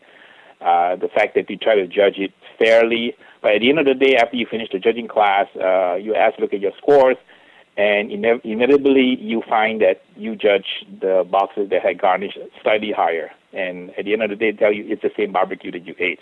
So it kind of teaches you that you really eat with your eyes, and you just have to be mindful and try to judge every box uh, based on its own merits or, or, demerits. Harry Soo joining me here on the show talking about uh, the other side of competition, which is the judging portion, not the cooking. You know, Harry, I wonder if if perhaps you wouldn't be more of a critical judge given your cooking prowess, the success that you have seen uh, both on the competition circuit, uh, some on television, and so forth, uh, you know, or at least someone who might be expecting profiles versus evaluating what's given. But uh, perhaps that's an unfair uh, assessment on my part. I think that that would be somewhat of a natural uh, reaction, and um, I, I, offer, I might offer a slightly different perspective. I have cooked many, many contests, and in many contests I won. In many contests, I've gotten my butt kicked, turning in a recipe profile, a, re- a flavor profile, and a recipe that I thought was a winner. So I've come to realize that there is a, quite a wide and diverse spectrum of flavors and styles that can win. And over the years, right, I have switched styles essentially, you know, many, many times. In fact, I would say even a dozen times, switching styles across each of the four meats, always trying to reach that nirvana of flavor, presentation, tenderness, and appearance. And and because of that, I, I, I have a sensation now that there is no such thing as perfect barbecue, singular. There's only perfect barbecues, plural.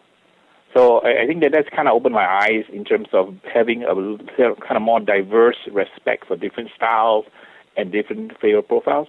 Uh, I would have no hesitation even giving two entries, both nines, even though they taste different, because in my opinion, the pitmaster did an excellent job in presenting the meat, cooking it to perfect tenderness, and putting in, you know, just great, awesome flavor into the meat.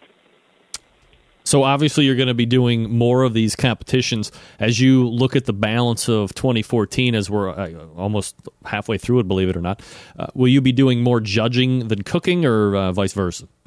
You know, I I always want to cook. That's just me. when I was uh, privileged enough uh, to be invited to judge the Kingsford Invitational in Bell, Missouri, in 2012, to judge the Planet Champion, where Melissa Cookston from Yazoo Delta Q1. I my heart was actually out in the field, not in a judging tent. Um, so I'm gonna have to fight that that that sensation and try to tell myself, hey, you know, I I spent six years competing, travel literally hundreds of thousands of miles.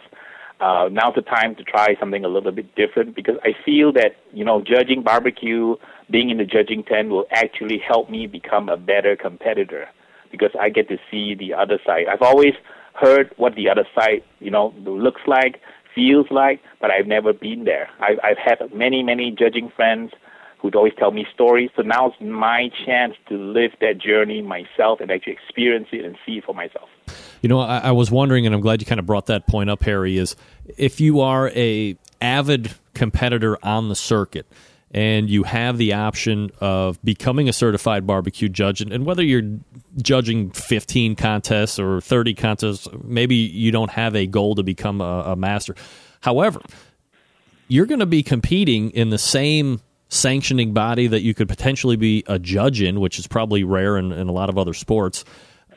Don't you think, and obviously you do, that it's really kind of uh, giving you that incognito uh, or, or that backside look at these are what the judges are kind of expecting. I hate to use that word expecting, but here's here are the flavor profiles that seem to be winning here in this portion of the country and that portion of the country, and uh, then you can come at uh, from behind the tent a week later and kind of put those practices into play and see if it doesn't pan out. It, there's no secret that uh, being in the judging tent, right, puts gives you an advantage if you're a competitor. So if I'm a judging tent, uh, after the judging entries are done, uh, we're not allowed to speak or to show emotion when we judge. But after the scores are tabulated, are taken away from us, the score sheets are taken away, we can talk. So let's say if at my table somebody says, you know, that Chipotle pineapple was terrific, and I gave it a perfect score, and three other judges chime in, guess what I'll be cooking next week? Chipotle pineapple. Chipotle pineapple. And I don't care how weird it sounds, but I, I go with the flow. And whenever you are in the judging, I realized in my very first judging, uh, what do you call uh, attempt, there is a certain vibe, a certain cadence, a certain rhythm in the judging tent. So as a competitor, it behooves me to kind of get in touch and align myself with that rhythm because it varies by the part of the county or the state you're in. So I judged in NorCal, and I had a chance to feel out the judges there because NorCal judges have a reputation of being the hardest judges in America.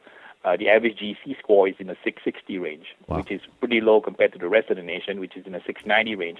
But I just want to kind of get a flavor of the people there, and they were all super nice people, super competent, super objective, super independent. But that was kind of what they liked and they disliked. So I, I'm all ears when I'm in the judging tent because it's all intel for me. Here, let me ask you to speculate here just for a second. But in the judges' tent, what percentage of judges do you think are there to be a part of the competition process to get to a winner at the very end? And what percentage do you think are there to eat first? And then, oh, by the way, uh, you know, we'll, we'll do some of that judging stuff too. I would say the majority of the judges I met are basically really, uh, you know, in their heart, they enjoy barbecue judging. They they spend their own money, uh, they pay for their hotel, they pay their own gas, and judges really don't get paid or do they don't really get anything much in return. Sometimes the organizer might might give them a little uh, kind of a souvenir apron, but that's pretty much it. And to be honest with you, not all the barbecue we ate in the tent was good. I, I would say, I would say less than maybe 50% was what I call pretty good. The other half was sort of, you know, mediocre. And because there are new teams constantly joining, uh, some of that was really, I would have to say, pretty bad. So wow. I think a lot of them do it because of their love of the sport. And I believe as, as a competitor, we have a symbiotic relationship. You know, competitors need judges and judges need competitors. And a lot of us, we do it with all our heart, regardless of whether we're on the com- competitive side or even on the judging side. Harry, do you think that judges should be evaluated on an, in an ongoing process and determine if, let's say, you know, their last results in past contests should in turn qualify or perhaps even disqualify them from judging in future contests? I, I think that question or that, that topic has come up recently with more accountability or with the way the judging transparency process has been introduced by KCBS, where judges uh, are not identified, but they're given some kind of a random number.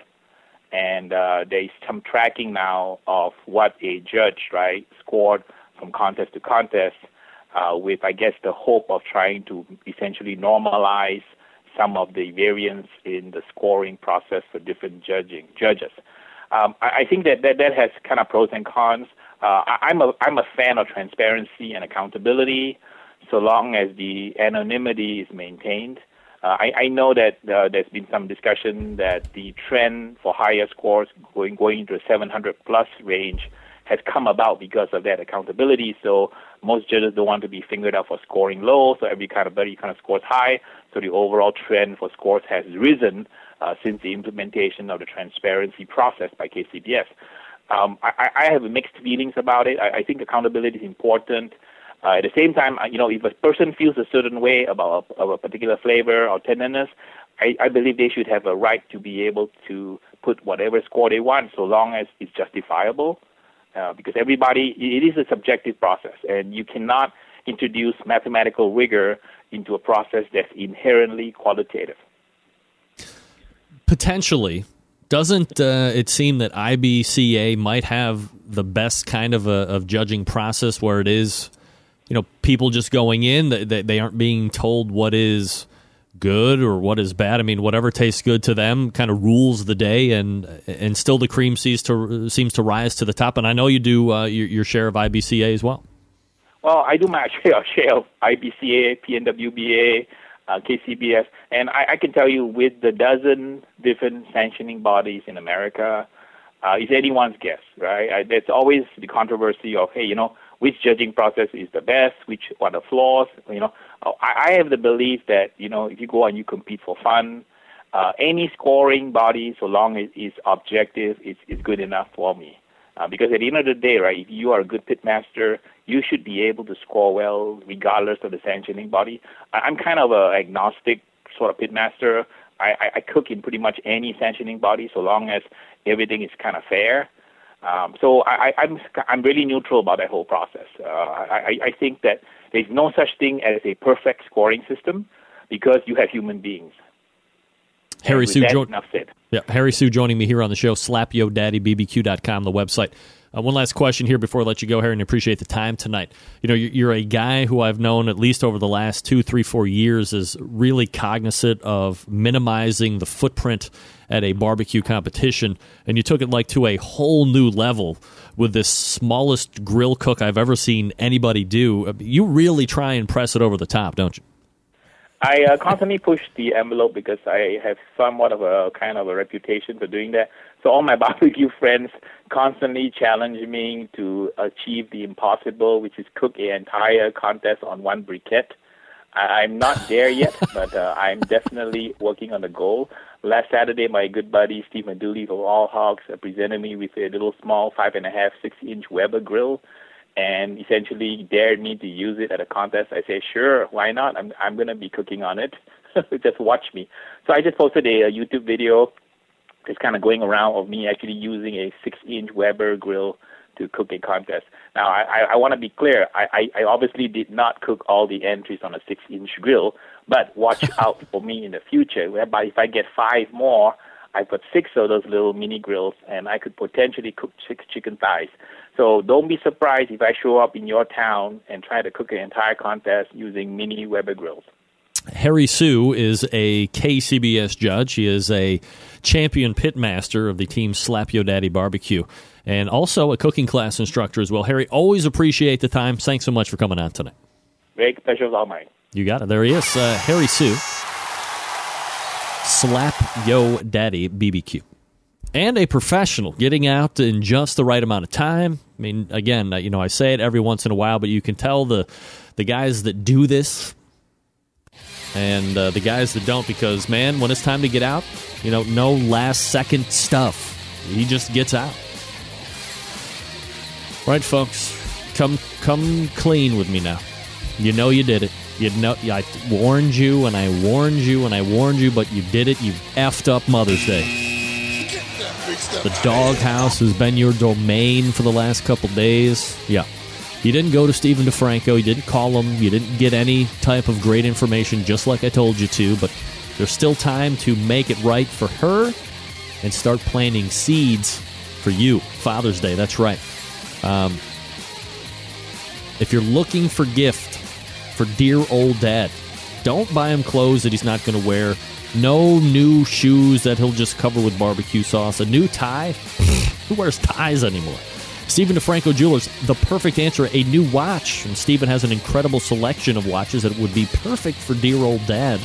How about Bulova watches? Why spend a ton of money on a watch you don't have to? Bulova watches are stylish, affordable, starting under $200. Bulova watches come traditional quartz styles and retro styled automatic versions.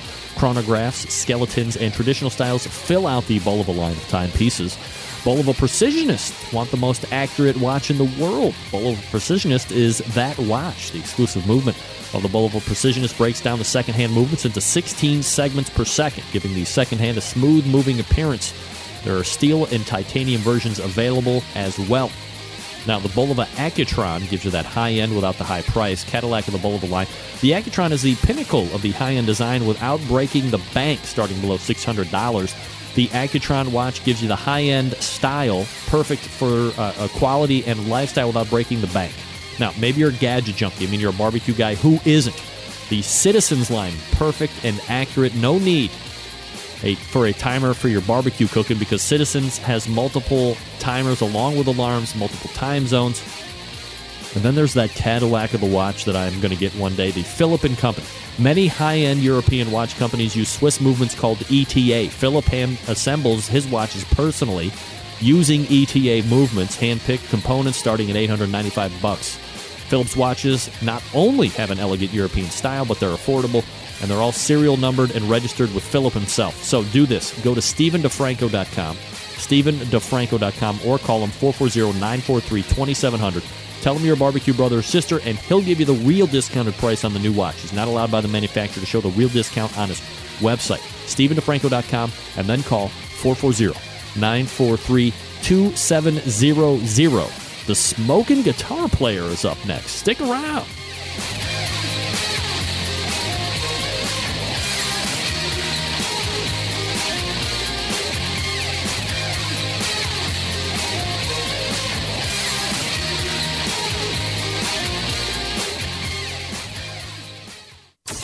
Big name interviews, advice on cooking brisket and ribs.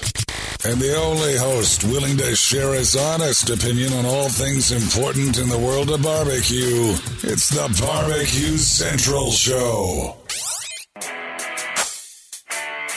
All right, we are back. 216 220 0966. Greg at the BBQCentralShow.com. Uh, joining me now, a longtime show sponsor, a guy who made his bones in the music industry and now is keeping it hardcore in the barbecue and grilling industry. Pitmaster of Tasty Licks barbecue competition cooking team. Help me well, the smoking guitar player himself, Fred Bernardo, ladies and gentlemen. Fred, how are you, bud? I gotta play the theme song first. Ooh. Hi, Greg. Hey, uh, oh, you know what? No, you'll notice my, my fingers are the only thing that move faster than my lips. Can I say uh, Eddie Van Halen?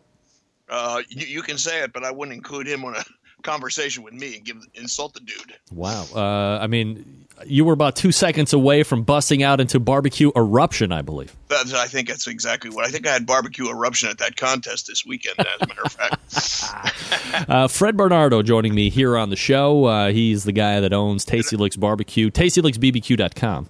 did I sound like Jimi Hendrix? Yes. Oh, darn it. Well, another 30, 40 years, I'll get it down. Hey, get that thing picking on your teeth, and we'll uh, play the national Right. anthem. That's, It'll be that's all. how the Tasty Licks thing got started, dude. Tasty Licks. Yeah, absolutely. All right. So we got That's a number right. of different things that we can talk about tonight. Uh, but why not go ahead and uh, quickly recap the contest that you were at this past weekend? Uh, we were in Green Lane, Pennsylvania at Smoke in the Valley, which is a really nice one. And uh, we didn't do so great, but it was a very, very nice contest, as it always is. Sometimes we do great, sometimes we don't. Cooking was spot on, everything was perfect. And, uh, you know, sometimes the judges go with you, sometimes they don't. That's all. That's all I can say about that. But uh, real nice time, great folks. Our friends, a lot of our friends were there. There were a lot of contests. There were three, uh, sort of three in our area this past weekend. And, uh, so we were kind of all divided up. The teams that usually show up at these things, we were sort of divided up in, uh, you know. But there were about I think 55 teams there. Good, good, you know, good turnout. Do you recall maybe even a, a couple of years ago where there weren't that many competitions uh, within a you know a relatively uh, small space? It was only a couple of years ago. Uh, you know, uh, they would use. Uh, do you remember they used to use normal people as judges? now you have you have to apply on January one, or you don't get in. Remember that? It used to be a big controversy. They'd get normal civilians as judges. and Everybody get all freaked out over it. That's long gone. It, uh, is it is it a testament to the popularity? I guess it is. Sure, you know, uh, we were at a contest a couple weeks ago, Harrington, Delaware. You know, first year for the contest, 120 teams. So uh, I think I think it is. I think it's uh, very popular, and uh, a lot of people are really having fun doing it. And uh, hey, good for all of us, you know. Fred Bernardo joining me here on the show uh, from Tasty Licks Barbecue. Uh, a couple different things I wanted to hit up with you here because uh, obviously you have the uh, palatial, tropical uh, place in Shillington, Pennsylvania. And you got a lot of great right. stuff in there. Uh, most of the stuff is uh, ready to ship out to those people at fair prices. What is? uh, I thought I was on track with all of the lighting gadgetry on the face of the earth, but I have not heard of the Bison grill lighter. Bison. What is that? Well, you know what? I don't have I don't have one here with me, but it looks it looks sort of like a ray gun. trying to get my hands on the camera. There it looks is. like a ray gun, and you put a, a butane canister in it, Yeah. and you hit the button, and it shoots out a flame, a blue flame about six inches long, and it lights your charcoal like immediately. It doesn't need any cord, doesn't need any fan running. It's just, and you can also it has a light on it, so you can see where you're where you're aiming. It's it's like a little flamethrower. It's it's quite cool, and you can also just make it do the blowing part. So if you just want to kind of get your fire going hotter, you can do that too. And uh, it's a it's a very cool thing. You know, uh, you can you can fold it so it's like a pistol, you know, sort of L shaped, or you can have it long so it's like a rifle. Really? Very yes, very cool. Bison.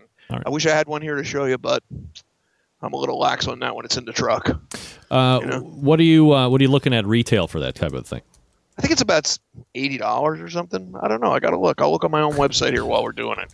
But uh, it's it's like a like a Looftlighter sort of Yeah. gadget, but it uses a whole different thing. You don't have to plug it in. Use a little four ninety nine butane canister, lasts a long time, and it's like actual. It's like a little mini personal flamethrower, which is you know everybody's going to want one the way I see it. Who wouldn't want their own little mini flamethrower? I can't wait to get one. Right, right. I know. You should call them up. Maybe they'll you know send one over to you. I'll uh, visit TastyLicksBBQ.com, put it in an order, and we'll see when it gets here. There you go. It'll be there pretty quick because we're waiting. That's right. we the orders come in as they come in during the day. We process them and send them out. Al- almost always same day. Uh, it's just the way I've always done it. I mean, you know, if I don't send your order, I, I don't I don't pay my bills.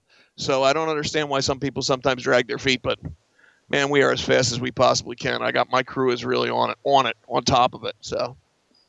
Uh, Fred, let me ask you about you know aside from a lot of the cool gadgetry, um, you do sell the main uh, componentry, which of course is cookers and grills and smokers and all this other stuff. Uh, yep. There's one that I start seeing making the rounds. I'm actually supposed to uh, have them on this show at some point here when we can actually lock down a date. It's called the Abe's Smokers. That's right. How do you get hooked up with this yep. guy? young man from Detroit. Uh, I was probably his first dealer, I guess. I don't know.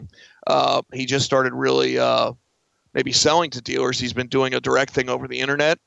Um, you know, has a few growing pains here and there, but uh, this guy, if nothing else, he knows how to weld a metal box and put insulation in it.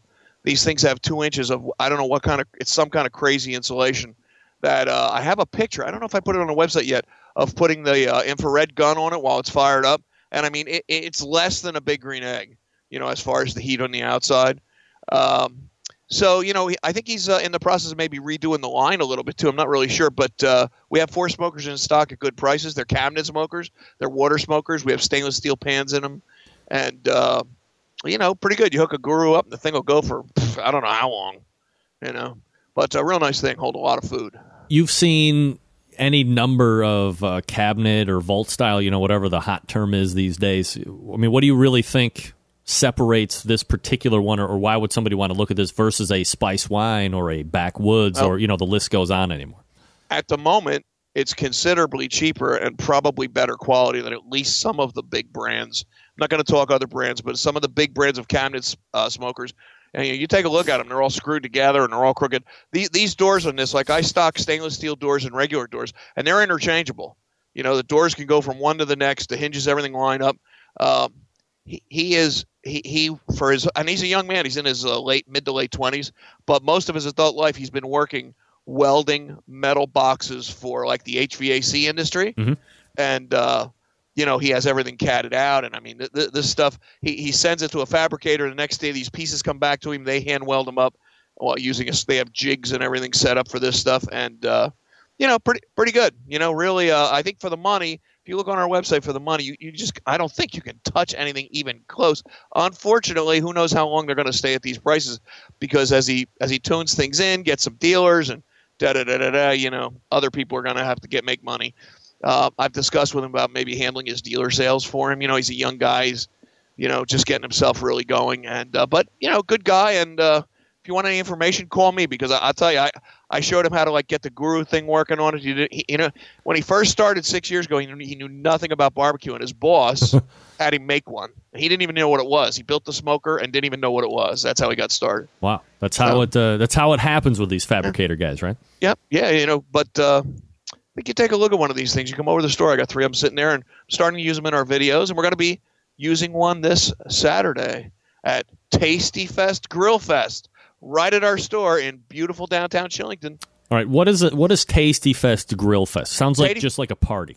It's it's a promotion. It's a promotion. We're trying to get some business, dude. No, anyway, we have a whole day of like demonstrations. I'll be doing pizza on the Blackstone oven. I don't know if you know about the Blackstone pizza oven. No. A very, very cool thing for four hundred dollars.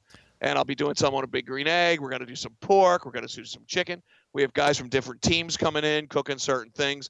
It's just a day of show up, have a drink, you know, or whatever, and uh, hang around all day, taste the food, you know, sales on everything. We're uh, having giveaways, like we're giving away a mini big green egg.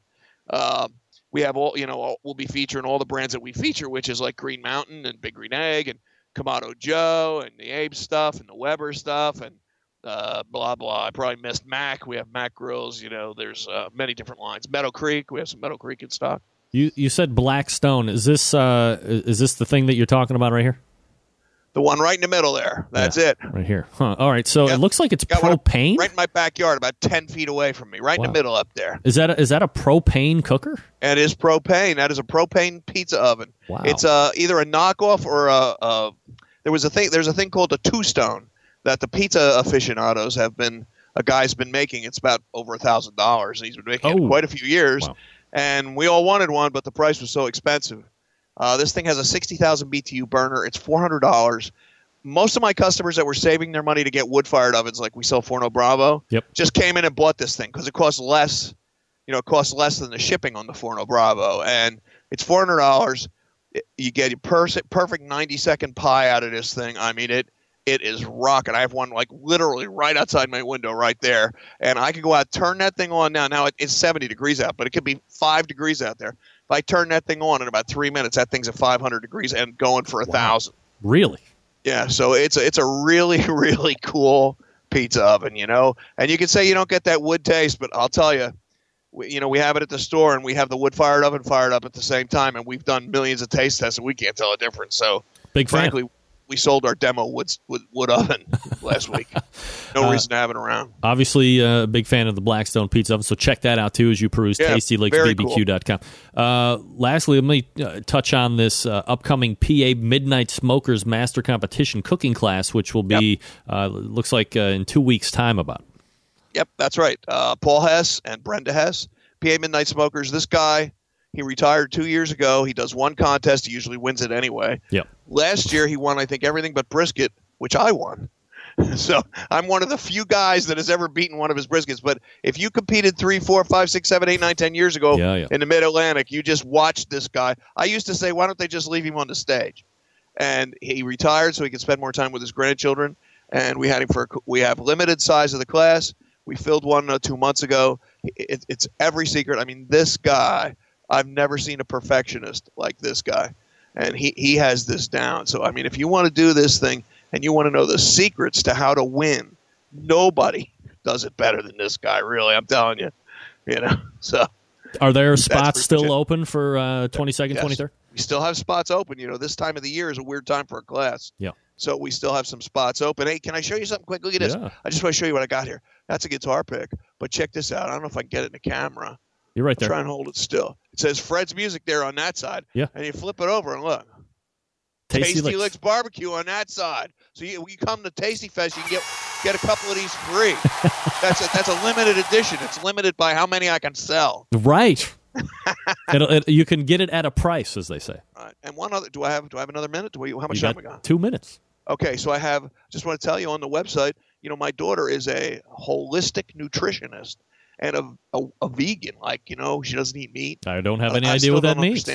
But anyway, uh, she's been starting to do recipes and demos and things at the store. So on our website, I just noticed she's got lemony grilled asparagus, asparagus, Cuban sweet potatoes. That's like a potato. Panzanella Italian summer bread salad and crown of calif, crown of cali, crown of cali. I think it's cauliflower.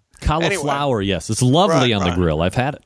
Right, right. So she's got lemony grilled asparagus on there. So anyway, there's a whole Ooh. bunch of holistic nutritionists.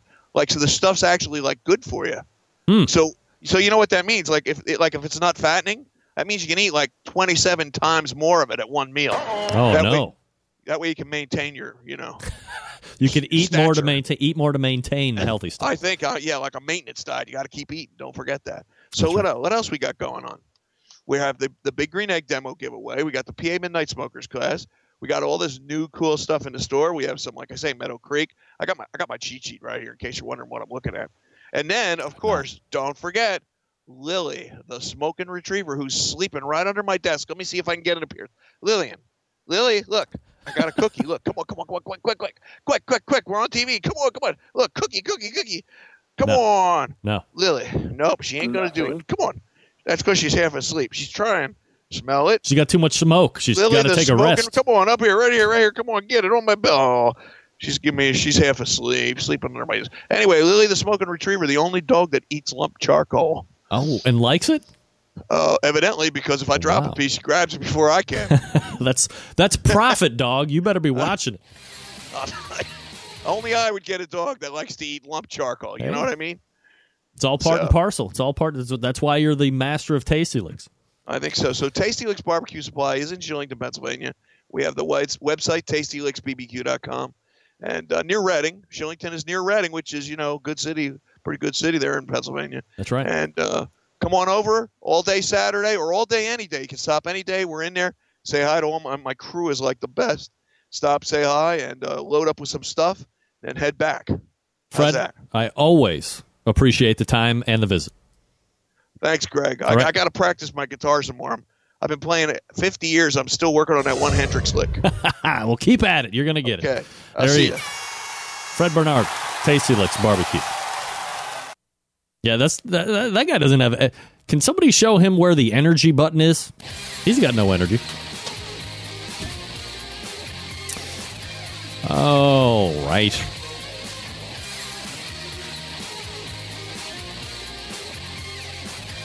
Who am I missing?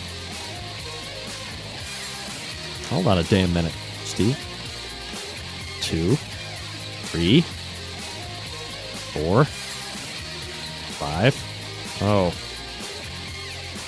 Shysters. I'm missing a read.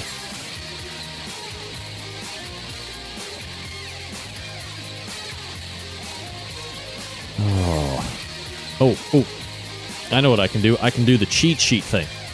Let's go to my website, see who I'm screwing this week in reads. Uh, wow. No, I think I'm good. I shouldn't be good. I should be reading something here. We talked to the guru. We did Tasty Licks Barbecue Supply. No, we didn't do Tasty Licks Barbecue Supply. Maybe we did. Yes, we did. Tasty Licks Barbecue Supply. Uh, known for the amazing wide selection of cookers, sauces, rubs, all things for the backyard cooking, serious competition team. Uh, they sell the Big Green Eggs, the Kamado Joes, the Primos, the Mac, the Green Mountain Pellet Grills, as Fred just said, all the Weber Grills and Smokers, as well as the Meadow Creek Smokers and Cookers, one of the largest barbecue dealers in the country, barbecue guru dealers in the country. Very first to offer professional amateur cooking classes, featuring well known chefs like Harry Soo, Todd Johns, Dan Hickson, Paul Hessnow, PA Midnight Smokers. Call Fred Bernardo, the smoking guitar player, or quite frankly, call him anything you want as long as you buy something. I mean, call him or his friendly staff at 800 677 6882. That's 800 677 2882. Or just go on over to your internet and look them up at tastylicksbbq.com. That's tastylicksbbq.com. And don't forget that the Smoking Guitar Player has over 150 cooking videos on the website. And a couple of them don't even try to sell you nothing, just like you did here on this site. That's Tasty Licks Barbecue Supply in beautiful and tropical downtown Shillington, Pennsylvania, which we've just learned is somewhere near Reading or Reading. Centralish, maybe. Is that towards uh, Philly? Probably around the Philly area. TastyLicksBBQ.com. That's uh, TastyLicksBBQ.com. We're back to wrap the show right after this. Stick around. We'll be right back.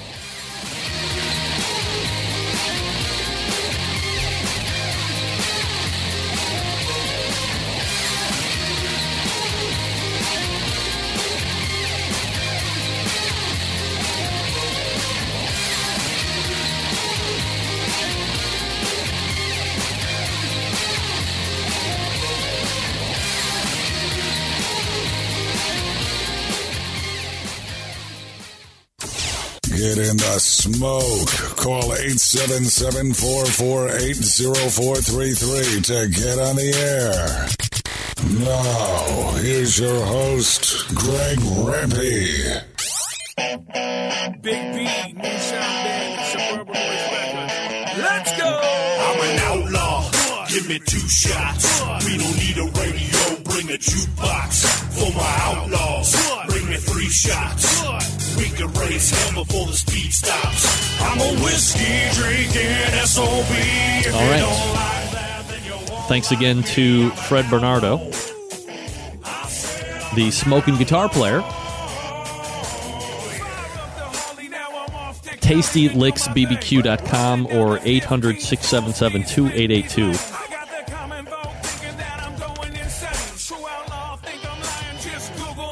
People asking me an email if uh, Fred was partaking in adult libation.